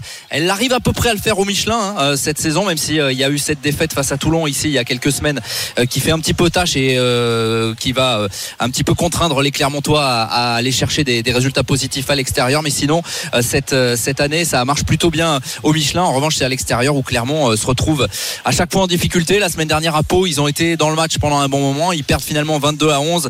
Un nouveau déplacement à, vide et du coup, eh comme on le disait, ils se retrouvent à jouer ici au Michelin à chaque fois des, des petites finales parce que s'ils veulent coller à ce groupe du, du top 6, ils doivent s'imposer. Et ça prend évidemment du temps de façonner un groupe qu'il a repris en cours de, saison à, son image. Euh, Damien, euh, avant de parler un petit peu de, l'UBB, il y en a un qui pourrait peut-être, je sais pas, transformer, je parle sous votre contrôle, euh, transformer un peu le style ou l'efficacité de cette équipe. Je pense à Anthony Bello, qui va être titulaire à la- à l'ouverture et qui qui peine un petit peu à confirmer les espoirs qu'on avait placés en lui lorsqu'il évoluait au RCT notamment. Et c'est vrai que pour l'instant, je pense qu'il a, il a accusé le coup un peu de, de, de, de- la recrue euh, Ourda Pileta, en tout cas qui est arrivé. hein. Ah, c'est un, des hommes liges de Christophe Furios. Bien sûr, mais bon, euh, quand tu joues au poste, quand tu sais, faut avoir quand même un peu de euh, d'ego. Quand tu joues 10, tu dois être le patron. Je pense que tu prends un coup. Après, voilà, je pense qu'il a, il a toutes les raisons de, de- se mettre à côté de lui, de regarder comment il joue, d'apprendre. Et c'est vrai qu'Anthony Bello aujourd'hui peut-être joue avec un peu plus de liberté, de légèreté. Bon, voilà, il y a le départ. En tout cas, il y a eu un choix qui a été fait entre lui et Plisson. Plisson part- partira pour Mons Rugby l'année prochaine. Je pense qu'il faut qu'il s'installe. Il nous a fait rêver, il nous a fait vibrer avec Toulon. Maintenant, il faut qu'il s'installe dans cette équipe clermontoise. Et il a les capacités. Quand on voit le, il a le, il a, il a des joueurs autour de lui qui sont incroyables. Hein. On va pas se mentir. Un, un Moala, c'est le meilleur franchisseur du championnat. Juste ça. T'as Pesseli juste devant lui. Sébastien Bézi qui, est- qui est au relais, qui est en demi-mêlée. Enfin, il a toutes les cartes, toutes les clés en main, en tout cas, pour euh, jouer libéré et jouer facilement. Et c'est pas forcément évident hein, pour Anthony Bello parce que le, le public qui est un public de connaisseurs est pas euh, convaincu pour l'instant Ouais. par euh, ses prestations depuis euh, depuis son arrivée. Il a pas vraiment pris le lead dans cette position de numéro 10. Je l'ai trouvé moi personnellement meilleur quasiment quand il jouait centre. Il a parfois dépanné, euh, voilà, euh, en position de centre. Il a la saison dernière pas eu une super réussite au pied non plus.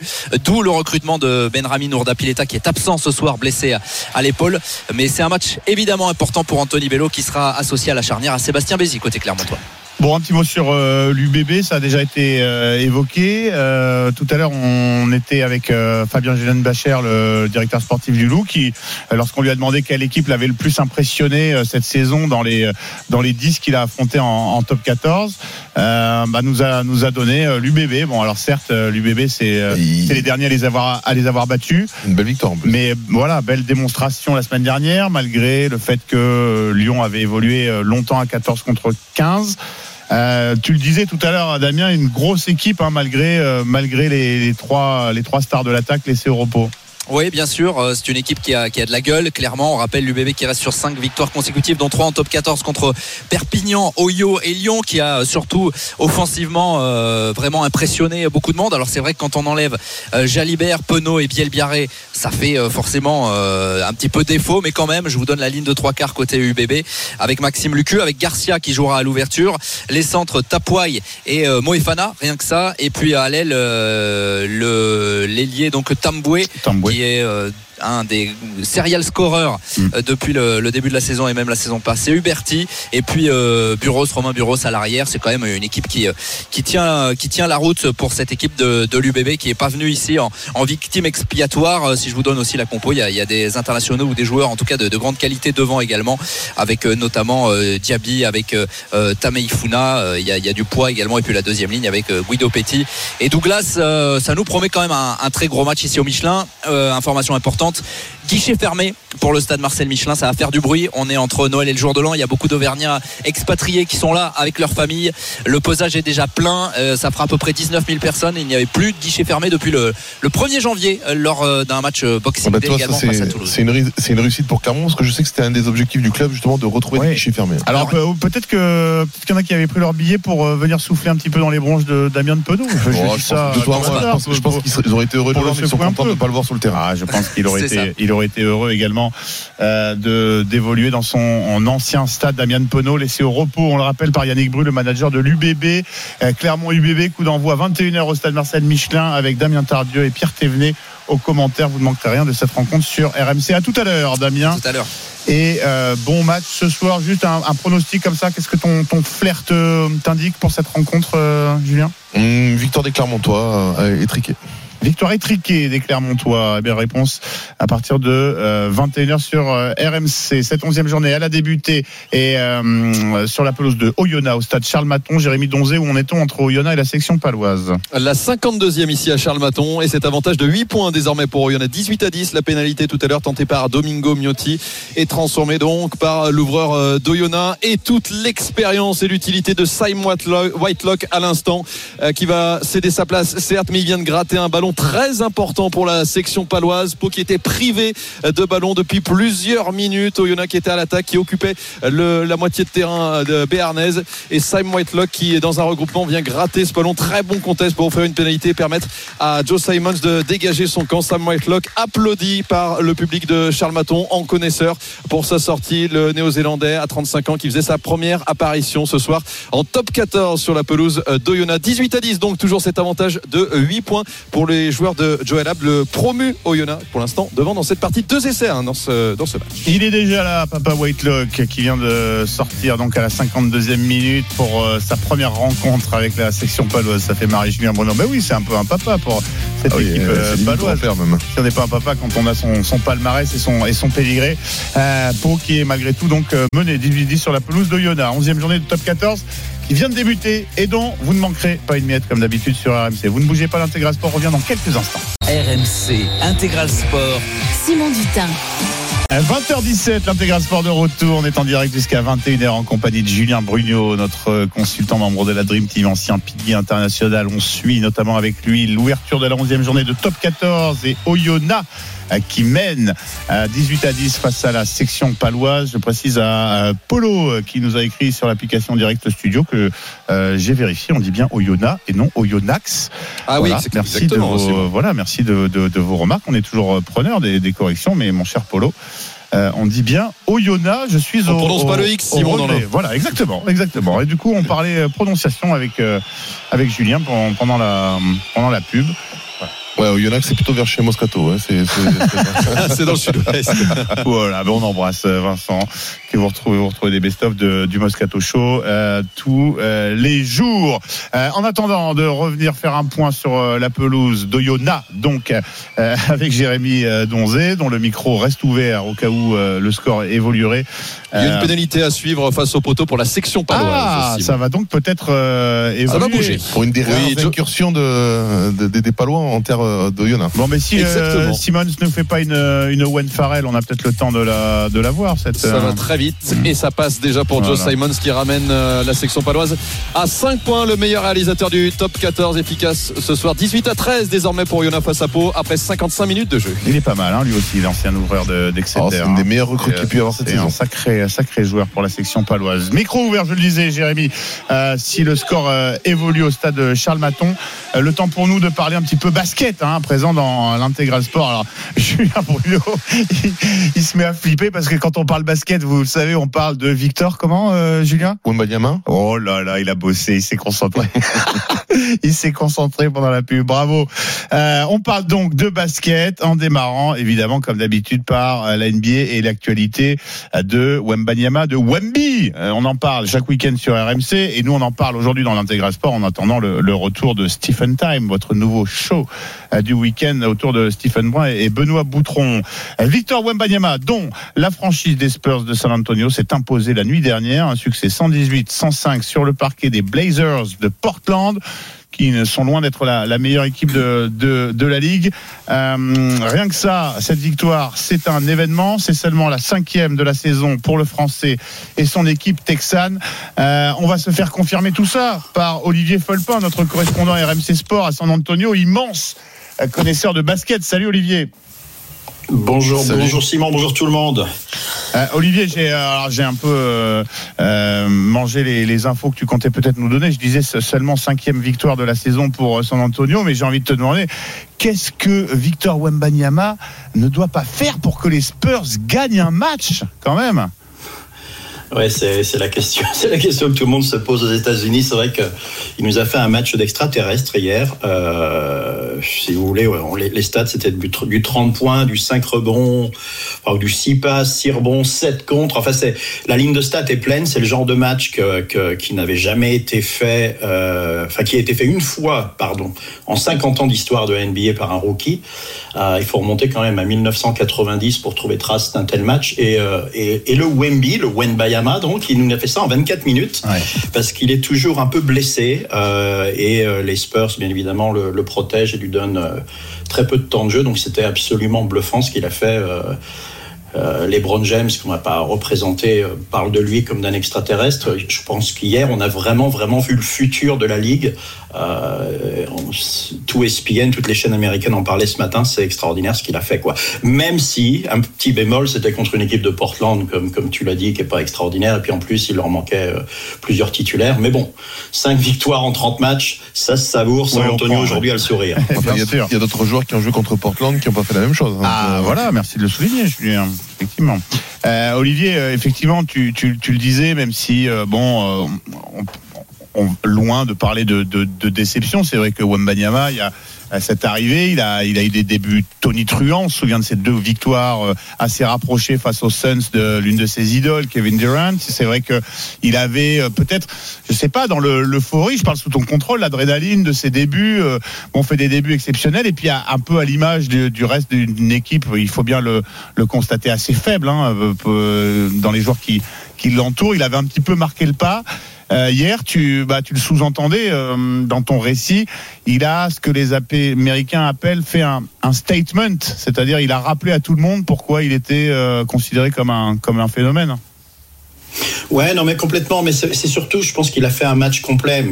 Encore une fois, en très peu de temps de jeu, mais à peu près à toutes les apparitions de Wembayama, il montre des choses que qu'on n'a jamais vues en NBA ou alors très très rarement vues. Et il faut, faut pas perdre ça de vue. Quoi. Le- les défaites, elles étaient attendues, même si on a plus que prévu. C'est une équipe faible, c'est une équipe qui se cherche et, et il est clair que Greg Popovich, l'entraîneur des Spurs, euh, ne l'a pas caché. C'est, ils sont ils sont au laboratoire cette année. Parce qu'encore une fois, gagner gagner gagner 42 matchs, 41 matchs sur une saison à 82 c'est pas le but à San Antonio. Accrocher les playoffs, c'est pas le but. C'est de retrouver la, la grande superbe de, de l'époque, Duncan, Ginobili, Parker. Et pour ça, bah, il faut vraiment travailler en profondeur. Et au début, bah, c'est dans la douleur que ça se fait.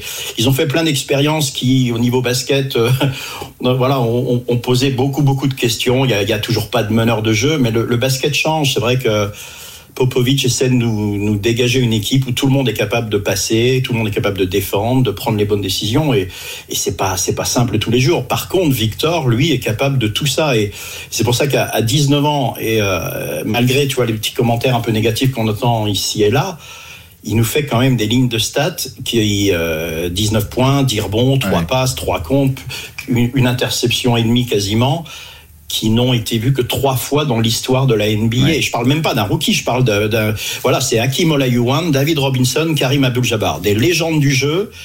Et il est déjà à ce niveau, et il a 19 ans, et c'est un rookie. Il faut vraiment se rendre compte que la France a un joueur d'exception, et, euh, et, et dans la défaite, dans la douleur, il faut, il faut savourer ces, tout- toutes, ces, toutes ces soirées qui sont très très difficiles à regarder. Mais euh, je suis le premier à le faire. On en, on a rigolé avec Steven. J'ai du mal à regarder les Spurs. Dès, dès que Victor sort du terrain, je, je, vais me faire un sandwich. Je passe à autre chose. Euh, il faut accepter qu'ils vont beaucoup perdre cette saison, mais voir grandir Victor comme il nous l'a montré hier, c'est euh, sur une cheville encore un petit peu flageolante, euh, c'est quand même extraordinaire. Folpin, correspondant RMC Sport à San Antonio et de passage euh, dans l'intégral sport pour parler de Victor Wembanyama dont les Spurs de San Antonio ont remporté grâce à son énorme performance la nuit dernière leur cinquième victoire de euh, la saison. Olivier, est-ce que euh, il y a vraiment des il y a vraiment des rabat-joie, des, des pisses froides, des, des tristes cires qui euh, qui disent euh, parmi les observateurs, on sait qu'ils peuvent être euh, euh, un petit peu cruels hein, euh, sur les, les plateaux de télé ou même dans les médias. Il y a il y a des observateurs aux États-Unis qui disent bon bah euh, il est moins fort que ce qu'on nous avait vendu. Bah, c'est toujours le problème avec la, la hype. Je sais pas comment on traduit ça en français maintenant. Euh, l'engouement, le, le buzz, le- l'attente, l'engouement. Merci. Ça fait longtemps que je suis parti. Euh, merci. Et, et- et bien évidemment, quand on annonce un joueur euh, générationnel qui est appelé à, à réécrire l'histoire du jeu, euh, bonjour la pression quoi. Euh, moi j'ai vu, il y avait des déclarations de Kevin Durant, de LeBron James, d'à peu près tout le monde quand ils l'ont vu jouer durant le, durant l'intersaison à la Summer League où tout le monde était bluffé par les capacités physiques et puis euh, et même intellectuelles du garçon parce que dans ses réponses, dans sa façon d'approcher les matchs, enfin il peut tout faire, il est capable de tout gérer. Il a un côté euh, un peu surhumain. Moi, quelque part, ça m'a fait du bien de le voir un peu douter. Je vais pas dire ça m'a fait du bien de le voir se blesser parce qu'on peut pas souhaiter ça à un joueur, mais euh, quand tu te blesses, tu prends un petit peu de recul, tu t'assois, tu regardes les camarades. Il y a eu, il y a eu pas mal de remises en question au sein des Spurs, et qui fait que euh, le résultat, c'était le match d'hier, et donc les critiques. De toute façon, ça fait partie du, ça fait partie du business aujourd'hui. Les gens sont là pour pour te, te, te monter tout là-haut et pour te descendre à la moindre occasion. Et je pense qu'il est, il est très bien protégé par rapport à ça, mais euh, il, tu vois, il faisait un commentaire intéressant l'autre jour, Victor. Il parlait du fait qu'il a, il commence à avoir l'impression que le jeu se, se ralentit un petit peu. Et ça, c'est un très bon signe. Il a, ils en sont à 30 matchs, donc ils ont à peu près joué toutes les franchises NBA. Et, ça fait partie, ça fait partie du passage obligé. Tu, tu, tu découvres, tu apprends, ils apprennent sur toi, ils défendent sur toi d'une manière euh, assez tenace actuellement parce que tout le monde veut se taper le, le rookie. Euh, mais malgré tout ça, encore une fois, c'est euh, exceptionnel ce qu'il nous fait. Voilà. Merci beaucoup Olivier d'être passé par euh, l'intégral sport. Olivier Folpin, notre correspondant RMC à, San Antonio. On te retrouvera évidemment très rapidement pour suivre euh, bah, ce feuilleton qui passionne hein, la France, euh, la France qui aime le basket et pas seulement parce qu'on a effectivement un champion qui qui transcende un petit peu toutes les toutes les disciplines. Wen Banyama qui a, a, a prouvé euh, que les espoirs placés en lui n'étaient pas n'étaient pas euh, trop trop grands la nuit dernière. Je le rappelle, 30 points, 6 rebonds, 6 passes et 7 contre en moins de 30 minutes de jeu. Aucun joueur, c'est simple, dans l'histoire de la NBA n'avait réalisé une une telle euh, performance. Merci beaucoup Olivier à très euh, très vite sur l'antenne de, de RMC. Vous ne bougez pas, euh, on va faire un petit détour par le stade de Charles Maton, Jérémy Donzé, Oyonnax Pau. Le score qui a bougé en effet. Oui, avec Oyonnax qui a repris un petit matelas d'avance. 8 points désormais d'avance pour les hommes de Joel Abd après cette nouvelle pénalité signée Domingo Miotti. 21 à 13 désormais pour les Oyomens face à la section paloise. Il reste un petit peu plus d'un quart d'heure à jouer dans cette rencontre. Il y aura une nouvelle pénalité tentée par l'ouvreur d'Oyonnax. Les Oyomens qui en sont en train de faire basculer la rencontre en leur faveur dans cette deuxième période. On revient, on revient au stade Charles Maton dans un instant. Très courte euh, coupure et on suivra avec Jérémy, avec Julien Bruno, notre consultant, la fin euh, de cette rencontre Oyonnax section paloise euh, qui ouvre cette 11e journée de top 14 et puis on va se projeter avec nos spécialistes rugby sur les autres rencontres qui vous attendent euh, dont vous ne manquerez rien sur l'antenne de RMC. Vous ne bougez pas, l'intégral sport revient dans quelques instants. RMC Intégral Sport. Simon Dutin. À 20h31 minutes, l'intégral sport en direct jusqu'à 21h. La dernière ligne droite avant de passer la balle à Nicolas Villas pour euh, l'after. On est en compagnie de Julien Brugnot, notre euh, super consultant de la Dream Team, ancien pilier international. Ça te fait marrer quand je dis ça, mais non, mais c'est vrai. non je dis pas, de bêtises, pourquoi tu ricanes Ah non, c'est pas, en tout cas, c'est pas le match qui me fait rire. Ah bon, le match c'est euh, Oyonnax, section paloise, l'ouverture de la 11e journée de Top 14 dont on va suivre euh, la fin en direct sur RMC. Jérémy Donzé au stade euh, Charles Maton. Euh, Je rappelle juste avant que euh, cette journée se poursuit, cette 11e journée se poursuit à 21h sur l'antenne avec la rencontre entre euh, Clermont et l'Union Bordeaux-Bègles. Jérémy Donzé donc au stade Charles Maton. Où en est-on? J'ai l'impression que les locaux ont pris un petit avantage tout de même. Hein Oui, la section paloise vient de prendre euh, plusieurs coups sur la tête. 24 à 13 désormais pour Oyonnax. C'est le plus gros écart dans cette rencontre. 11 points d'avance désormais euh, pour les hommes de Joe Elab. Il reste 12 minutes à jouer avant euh, la sirène dans cette rencontre. On rappelle toujours deux essais à 1 Darren Sweetnam et Jonathan Rourou pour les marqueurs d'essais côté Oyonnax. Becca Gorgadze pour la section paloise. Trois essais inscrits en première mi-temps et le jeu au pied de Domingo Miotti. La réussite également pour l'ouvreur d'Oyonnax. Une pénalité 45 mètres décalé à droite. Poteau rentrant pour l'ouvreur euh, d'Oyonnax. Et derrière, Julien, peut-être cette action symbole de cette deuxième période. Ce ballon volé euh, par Kevin Le Breton alors que la section paloise était à l'attaque. Et puis derrière, la 50-22 magnifique de Domingo Miotti pour renvoyer les Oyomens dans le camp de la section paloise. Et je vais exagérer, mais j'ai l'impression que les Palois sont parvenus des vestiaires. hein. C'est, c'est pas du tout la même Oh, le cliché. Oh là Non, mais clairement. Le Non mais euh, en première mi-temps, franchement les 20 premières minutes, oui ok ils sont ils sont pas réalistes, ils marquent pas les points, mais bon t'as une belle Ils équipe le terrain. qui, voilà, qui a occupé le terrain, qui mais là euh, les Oyomens ont repris le pas, mais terrible. Hein, Bah, moi j'ai l'impression que de- c'est depuis la sortie de Sam Whitelock, Non, ils étaient non, à non, 18 non, 13 de- non, quand il sort à la 50 Ouais, mais même ils étaient dans l'occupation, euh, les Oyomens, ils étaient vraiment dans le camp palois. C'est la seule incursion quasiment qu'ils ont eu, ils ont récupéré trois points. Donc euh, non, ils sont pris dans, ben, dans les dans les phases de combat, euh, dans, dans les rucks. Je vois, il y a beaucoup de paires de balles. Tu parlais de Le Breton, mais il n'y a pas que lui. hein, dans, les, dans toutes les phases de ruck, c'est compliqué pour les les palois. Euh, oui, c'est bien d'avoir une belle équipe, d'avoir un Joe Simons à la, à la, à la baguette, mais il faut y mettre aussi les mains dans le cambouis.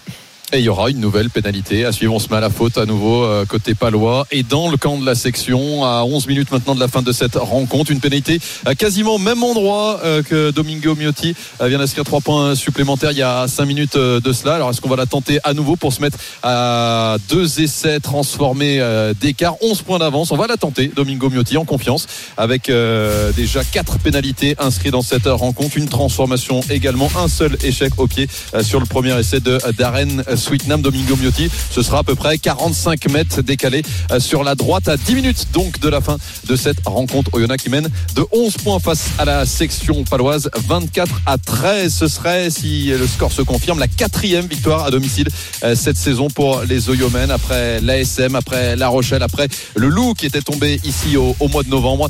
Euh, ce serait peut-être la section paloise, la quatrième équipe à tomber devant ce public de Charles Maton. Oyo qui était allé également chercher un- une victoire, succès à l'extérieur cette saison du côté de Montpellier. Il y a un mois de cela, la course d'élan de Domingo euh, Miotti. Quelques secondes encore pour euh, taper ce coup de pied, cette tentative de euh, pénalité à 10 minutes de la fin de cette rencontre. L'ouvreur argentin, ça parvient, ça s'élève dans le ciel du haut budget et ça passe pour Domingo Miotti. 27 à 13, 14 points d'avance désormais euh, pour Oyonnax face à la section paloise à 9 minutes 30 de la sirène. Oui, effectivement, euh, si je pouvais euh, Bon, les aller dans les conseils, je pourrais dire que les, les carottes semblent cuites. Oh oui, la cabane est tombée sur le chien, non Non, mais en tout cas, ce qui est sûr, c'est que les Oyomens ont très très bien digéré la, la, la, la déculottée de la semaine dernière au Racing. J'avais peur un peu, hein. 66 à 10, hein, on le rappelle quand même. Ouais, bah sur après, la je pense qu'ils avaient préparé le match. Ils étaient plus sur les fêtes que sur le, sur la- le réveillon de Noël que sur le, que sur le match. Mais bon. Bah, ils ont tenu une demi-heure. Non, mais et puis après, ils ont pris deux cartons faut jaunes.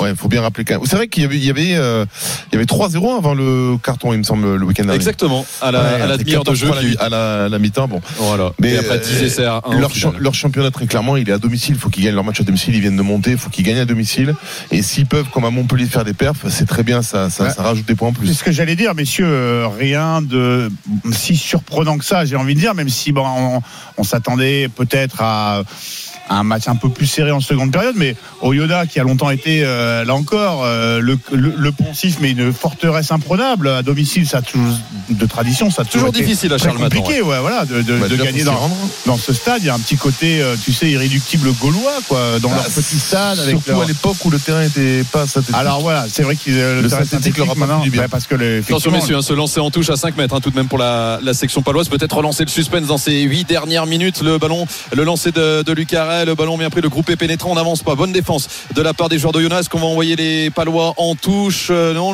l'arbitre de la rencontre, euh, Jérémy Rosier, qui va donner un ballon, une mêlée. On n'arrive pas à sortir ce ballon du, du. On va euh, donner une mêlée. On est entré sur le côté. Une mêlée à suivre pour les Oyomens qui vont pouvoir se dégager. Ils ont bien géré à nouveau ce ballon dans leurs 5 mètres. Cette, ce touche, cette touche et ce lancer à suivre pour les Palois. On perd le ballon à nouveau du côté de la section paloise. Peut-être le dernier espoir dans cette rencontre pour les hommes de Sébastien Piquet. 14 points d'avance pour, pour Oyonnax qui se dirige vers sa cinquième victoire cette saison, la quatrième à domicile. Et pour terminer, on en parlait tout à l'heure, effectivement, de l'autre côté, ce qui est voilà euh, pas surprenant non plus. On l'a évoqué, les difficultés, comme beaucoup d'équipes euh, de la section paloise à l'extérieur c'est- cette année, toujours très compliqué de, de s'imposer. Quand même, ils ont perdu deux fois cette année, non? Ils ont perdu Toulouse et l'UBB.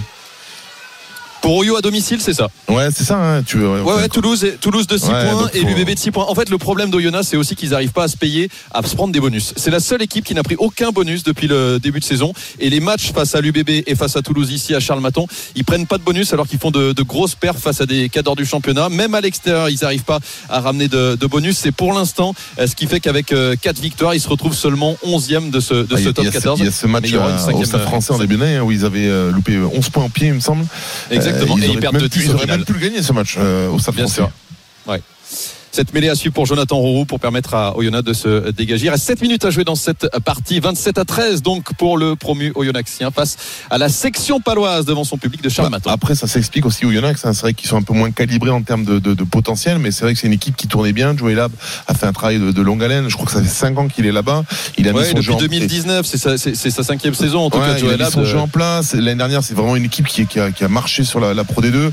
Donc aujourd'hui, voilà, c'est vrai que c'est un cran au-dessus le top 14, mais quand c'est vraiment quand le- le- les, potentiels, les, niveaux sont vraiment euh, très différents, ils ont du mal. Mais sinon, c'est une équipe qui maîtrise son rugby et qui est capable d'affronter n'importe quelle équipe. Cette onzième journée de top 14 dont vous ne manquez rien comme d'habitude sur l'antenne de RMC. Elle se poursuit à partir de 21h au stade Marcel Michelin.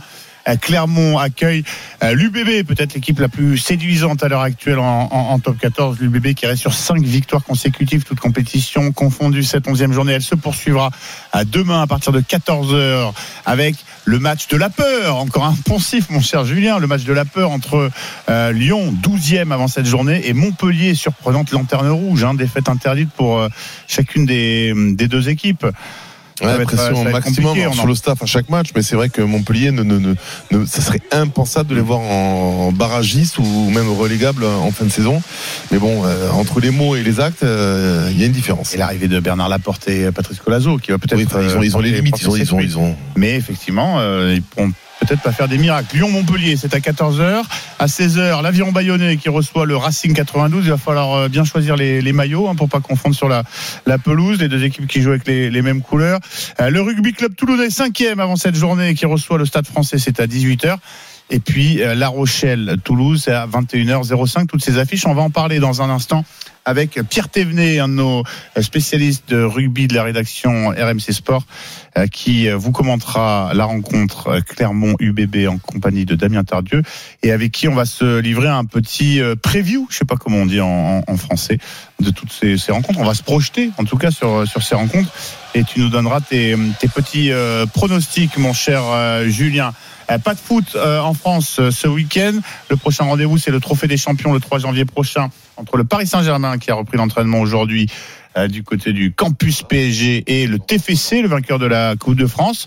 Pas de foot en France, mais du foot en Italie notamment. Je vous livre ces deux résultats de la 18e journée du Calcio, le Napoli qui a été tenu en échec 0 à 0 sur sa pelouse par Monza. Ça va toujours pas très fort hein, du côté de Naples depuis le licenciement de euh, Rudy Garcia et puis la Fiorentina qui s'est imposée dans la douleur. Un but à zéro face au Torino à 20h45. Le Genoa reçoit l'Inter et la Lazio Rome accueille Frosinone. Euh, vous euh, suivrez évidemment, vous aurez les résultats de ces rencontres dans l'after avec Nicolas Villas à qui on passe la balle d'ici une petite vingtaine de minutes. Euh, quelques secondes avec toi, Jérémy Donzé, du côté du stade Charles Maton, où on le disait, euh, l'affaire semble entendue. Oyonnax a toutes les chances de s'imposer face à la section paloise. Oui, parce que Oyonnax mène de 14 points devant son public à 4 minutes de la fin de cette rencontre et qu'Oyonnax, en plus, va bénéficier d'un lancer à 6-7 mètres de la ligne d'embut de la section paloise. Nouvelle pénalité récupérée euh, par les hommes de Joël Abd et Domingo Biotti qui trouvent une superbe touche à moins de 10 mètres de la ligne d'embut de la section paloise. L'entrée en jeu à l'instant euh, de Thibaut Berthaud. On change en première ligne à nouveau sang frais pour euh, faire terminer cette rencontre de la meilleure des manières du côté euh, d'Oyo qui va donc s'imposer selon toute vraisemblance sauf euh, énorme renversement de situation dans ces euh, quatre dernières minutes. Toujours pas de bonus. Ah, Et tout, euh, plus de connexion. Euh, Non, toujours pas de bonus pour Yonax, c'est ça que vous voulez dire. ouais, elle a pris un petit tampon là, la connexion. on retrouvera Jérémy Donzé. Euh, ah bon, on a déjà retrouvé Jérémy Donzé. Euh, ça va, tout va bien On a eu, on a eu. Bah oui, tout va bien. toujours pas de, toujours pas de bonus en tout cas pour Yona. Et puis nouveau voyage à vide, on en parlait, nouveau voyage à vide pour la section euh, paloise. Euh, 3 minutes 30 encore à jouer. Les Palois qui récupèrent tout de même euh, ce ballon, mais ils sont menés de 14 points donc sur la pelouse synthétique de Charles Maton. À la suite et la fin de cette rencontre entre Yona et la section paloise qui ouvre la 11e journée de top 14. C'est dans un instant à suivre dans l'Intégral Sport en compagnie de euh, Julien Brugnot. Et puis on va se projeter euh, tous ensemble sur euh, les rencontres euh, qui vont suivre, notamment ce euh, Clermont euh, UBB, mais plutôt sur les rencontres de demain, parce que Clermont UBB avec Damien Tardieu et Pierre Calvi, on en a déjà parlé un petit peu tout à l'heure. Vous ne bougez pas, suite et fin de l'Intégral Sport dans un instant sur RMC. RMC Intégral Sport. Simon Dutin.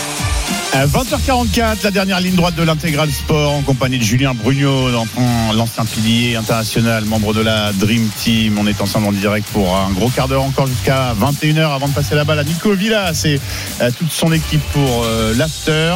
On va se Et le projeter. troisième essai pour Ah, Jérémy Simon. Le troisième essai, l'essai évidemment de la victoire à une minute de la fin. Magnifique essai. On a remonté 90 mètres du côté des joueurs de Joel Abd pour l'essai finalement de Daniel Péfan. L'échange avec Pedro Betancourt, son centre, et Daniel Péfan, l'ailier qui est d'Oyona qui vient aplatir dans l'ambulance. inscrire le troisième essai d'Oyo dans cette rencontre. Il n'y aura pas de bonus. Il y a eu un essai du côté de la section paloise, mais il y aura une très belle victoire pour euh, terminer l'année ici du côté de Charles Maton. 32 à 13 désormais euh, pour euh, les hommes de Joel Abd Oh avant la transformation. essai, somptueux, magnifique essai, un ballon récupéré dans les 22 mètres de d'Oyona et le jeu, la transformation de Domingo Miotti, parfait. Un seul échec aujourd'hui pour Domingo Miotti, il a fait la différence en seconde période, 4 pénalités, une transformation et ça va permettre à Oyona de s'imposer 34 à 13. La sirène qui retentit, on va donner le coup d'envoi après cette euh, essai, le troisième pour Oyo ce, ce soir, mais évidemment on va sortir le ballon Mais ensuite directement quel en score touche. Ah ouais, quand même. Et puis un essai de 100 mètres, la transformation, merci. Ouais, magnifique. hein, la- la Ça fait défense 19-3 d'Abois, sur la deuxième période. Ah, c'est, c'est- franchement, c'est incroyable. Avec Kefan, je crois qu'il a joué à Pont en plus, c'est un petit, Il me un petit bien, ouais. Ah, ce petit cul, t'as bien apprécié le- la petite percussion, ce qu'on appelle dans le genre du rugby, un petit cul. Hein Ah oui, Pedro Betancourt, il l'a mis sur les fesses. ouais. Compl- Ça fait mal à complètement. la Et tête il, a, aussi, hein. et il a permis à, à, à Daniel Péfan qui, est, qui a bien suivi. Les deux, les deux, les deux sont. Ouais, qui était à l'origine, hein, qui, qui a remonté une bonne partie du terrain également, hein, qui s'est fait plaquer, remonter. C'est ça, mais Toujours il y a eu soutien, ballon arraché devant leur, devant leur ligne d'en but, mais il y avait tout le terrain à remonter. Et, et on continue de jouer, messieurs. On continue de jouer du côté de Lyon, puisqu'il manque plus Eh qu'un essai avant le bonus, euh, le bonus offensif. Et on a déjà euh, réintégré la moitié de terrain de la section paloise. On est sur la euh, ligne médiane et on continue de jouer avec Gavin Stark, notamment, qui écarte au large avec euh, Kevin Le Breton qui est présent. On continue avec Loïc Credos. On est pris, on est déjà sur la ligne des euh, 22 mètres. On renverse euh, Gavin Stark, Jonathan Roux qui essaye de trouver une brèche. Attention. Et ce ballon, ça rebondit. On joue énormément. On joue en première main. C'est magnifique pour l'instant euh, ce que propose euh, Oyonnax dans cette, euh, dans cette fin de match. Thibaut euh, qui va à la charge. Plus que 10 mètres à parcourir. Domingo Miotti qui écarte au large. La remise intérieure euh, avec euh, cette, ce ballon à 10 mètres. Ballon conservé euh, par les joueurs d'Oyonnax. On est 1 minute 30 après euh, la sirène. Un dernier essai. Ce sera l'essai du bonus, le bonus- du bonus offensif. Ce serait le tout premier de la saison, évidemment, euh, pour euh, les joueurs d'Oyonnax qui vont se donner de l'air, en tout cas, en deuxième partie de tableau. Ils vont permettre de repasser notamment à la dixième Ah. place devant l'aviron bayonnais en, en attendant le reste de cette onzième journée. Mais il y aura une pénalité. Ballon perdu. Il n'y aura pas de bonus offensif. Ballon perdu et récupéré par la section paloise. On va certainement dégager euh, ce euh, ballon pour mettre fin à cette euh, rencontre. Deux minutes donc après la sirène. Le ballon dans les mains de Joe Simons. Et on dégage en touche du côté de l'ouvrage de la section paloise. Pau qui s'incline ici à Oyonnax. 34 à 13. Grosse victoire, gros coup réalisé par Oyonnax. Pas de bonus, mais 4 points pris juste avant de fêter le nouvel an. Oyo qui décroche sa cinquième victoire de la saison, la quatrième à domicile. 20 points au compteur pour le promu de l'Ain. Et puis la section paloise qui reste deuxième, mais nouveau voyage à vide. Et la section paloise désormais sous la menace du stade français de l'UBB ou encore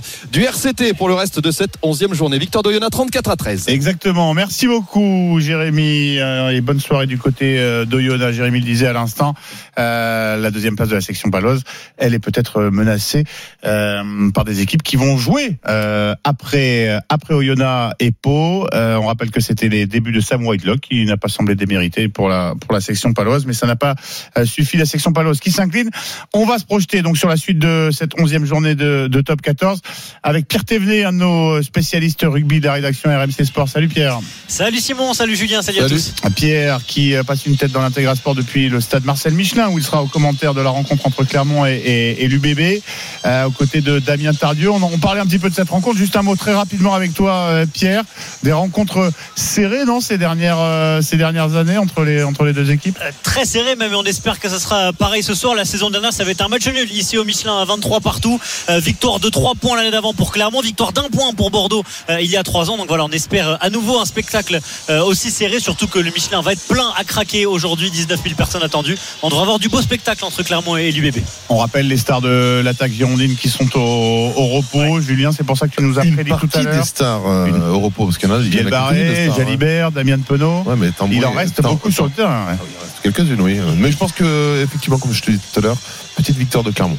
Petite victoire de Clermont ouais, poussée par son public face à une grosse équipe de, de Bordeaux. Quand même. La victoire étriquée, euh, c'est le, le, flair de Julien Bruno qui a, qui a parlé. On verra si Christophe Furios et ses euh, adjoints Laïr les Charriers arrivent à, à, à, contrecarrer les plans de leur ancienne équipe désormais managée par euh, Yannick Bru, euh, Pierre, Pierrot.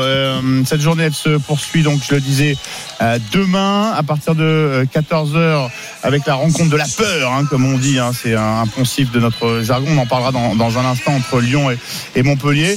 Mais on va démarrer ce petit preview avec le choc de cette 11e journée, La Rochelle-Toulouse sur le papier. ça fait rêver, peut-être un tout petit peu moins qu'en fin de saison dernière. Deux équipes qui vont un peu moins bien qu'au qu printemps dernier. C'est certain, Toulouse est 7 au classement. La Rochelle encore plus loin, 9 avec déjà 7 points de retard sur le top 6. Euh, c'est anormal hein, pour ces deux équipes. L'an passé, après 10 journées, euh, les Rochelais et les Toulousains se partageaient les deux premières places euh, du classement du top 14. Il y a eu évidemment un petit retard à l'allumage pour les deux équipes avec l'absence des internationaux qui étaient concernés par la Coupe du Monde. Mais depuis, Toulouse a un petit peu relevé la barre, notamment en Coupe d'Europe avec deux victoires. C'est toujours plus compliqué pour les Rochelais qui n'ont pas profité de la Coupe d'Europe euh, avec deux défaites contre le Leinster et les Stormers, qui ont perdu en plus la semaine dernière euh, à Paris au Stade Français 18 à 13.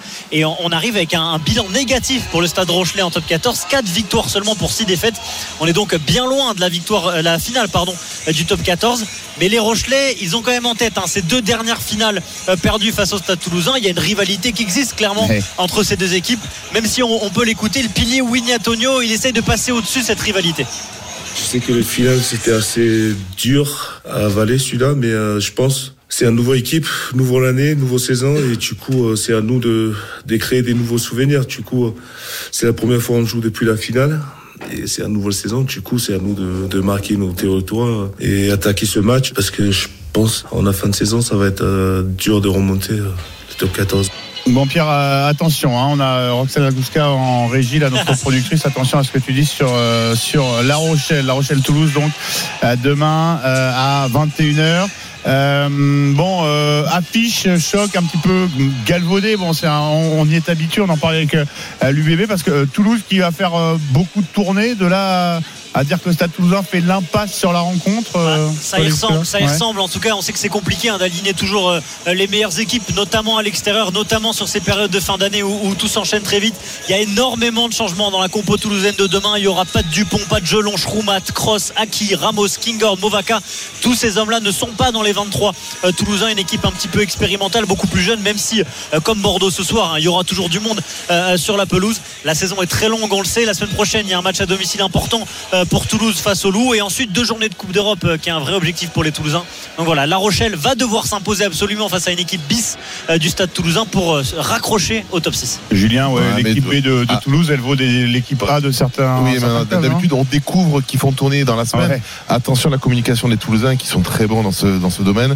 Ils l'ont annoncé dès la fin du match la semaine dernière après avoir été pas très très bon d'ailleurs, qui ferait tourner. Donc c'est un message qu'ils envoient au Rochelet. Ça reste une équipe avec beaucoup de talent et une équipe de joueurs qui ont l'habitude de jouer ensemble. Donc attention.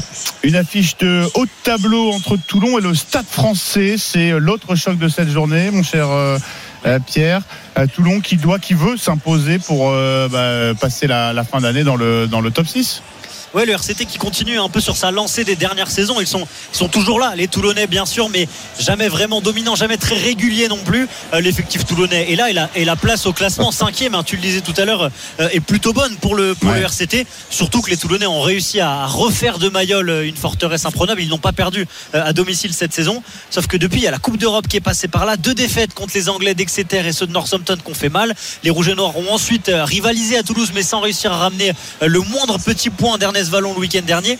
Ce qui fait qu'ils n'ont pas gagné depuis quasiment un mois les Toulonnais. La dernière fois, c'était le 2 décembre contre Pau.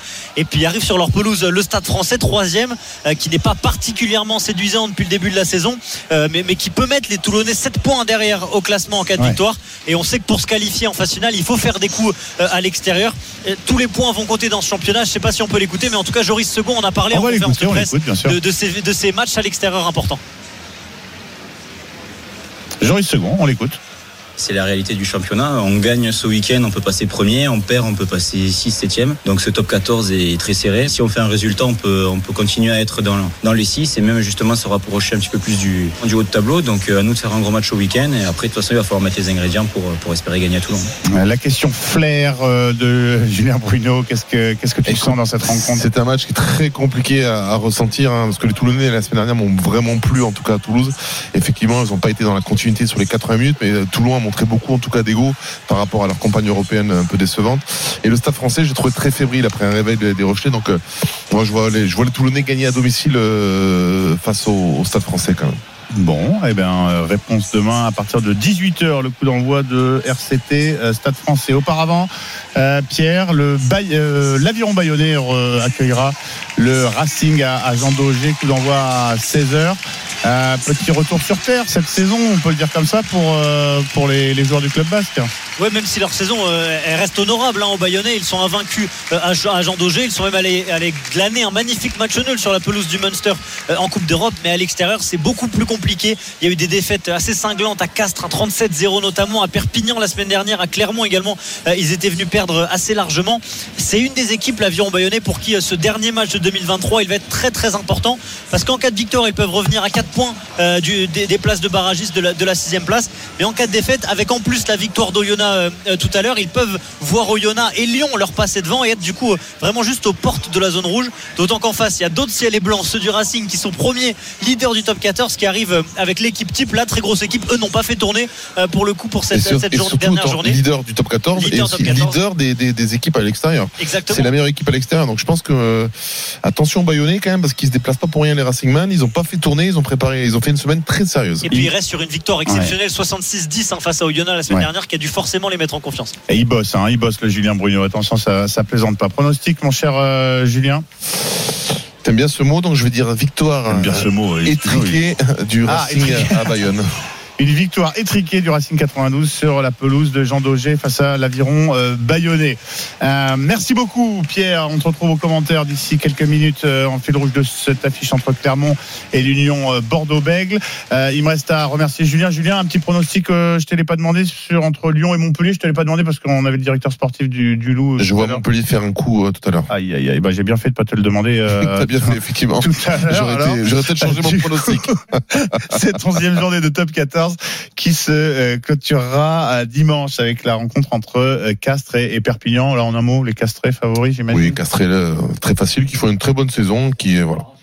Ça va, ça devrait être euh, voilà une formalité contre les Perpignanais. avec Tout le respect que j'ai pour le peuple perpignanais. Merci beaucoup, mon cher Julien. On n'a pas vu le temps passer durant ces trois heures d'intégral sport. On se retrouve très rapidement sur euh, RMC. Le temps pour moi de passer la balle, de faire la passe à Nicolas Villas qui s'est installé dans le studio. Salut Nico. Comment ça va? Oh, Du coup, nous, ça va très très bien. Écoute, j'ai révisé mon rugby. Euh, Julien, je compte sur toi. hein. Je suis là. Alors, tu vois, je sais pas que j'y connais rien, mais euh, Est-ce ouais, que t'es c'est du en niveau vrai. de Flora Moussi ou il faut que je t'explique toutes les, les Ah, je sais expressions pas comment du je dois le rugby prendre ça. Non, mais je suis vraiment rugby. Bien, ça. parce que maintenant elle est, elle est, maintenant, elle est pointue maintenant. Ah ouais C'est un peu Ouais, meilleur ah, que enfin, je Flora Moussi, quand même. avec toi. Ah, je suis pas sûr. Ah non, non, non, non, je pense qu'en rugby, je suis vraiment à la rue totale. Rugby. Voilà. Mais c'est bien. Il y en a d'autres comme moi, je pense, qui nous écoutent ce soir. Mais ouais, en plus, les Portugais, c'était la sensation de dernier mondial. Qu'est-ce qu'on leur a mis à la Coupe du Monde, c'est incroyable. Oh là là là là. Qu'est-ce qu'on leur a mis au Fidji Bon, ouais, qu'est-ce que tu vas mettre aux auditeurs là euh Bah Clermont UBB, c'est pas mal quand même, non Ah bah ok. Bon, même si c'est Voilà. plus grand Clermont, d'après ce que j'ai compris, Geoffrey Charpie m'a expliqué ça, lui euh, fan de l'ASM. C'est le renouveau du grand. Bah, il paraît que Clermont. l'UBB c'est un peu le, le Clermont 2.0, c'est ça non? C'est différent, c'est pas les mêmes valeurs en tout cas, c'est beaucoup plus joueur, c'est beaucoup plus aéré comme jeu. Ah, c'est l'équipe Ouais, la plus ça, séduisante. eh, Rien que ça, j'ai envie. C'est l'équipe la plus séduisante euh, en France Oh à l'heure oui, actuelle. on va avoir des, avions, vas avoir des avions. Ah, Des Nicolas. Nicolas Vias qui prend les platines du studio RMC UVB, Clermont UVB, la suite de l'ancienne journée de Top 14. Vous restez évidemment sur RMC, le sport en live, l'info, le débat ne s'arrête jamais. Salut.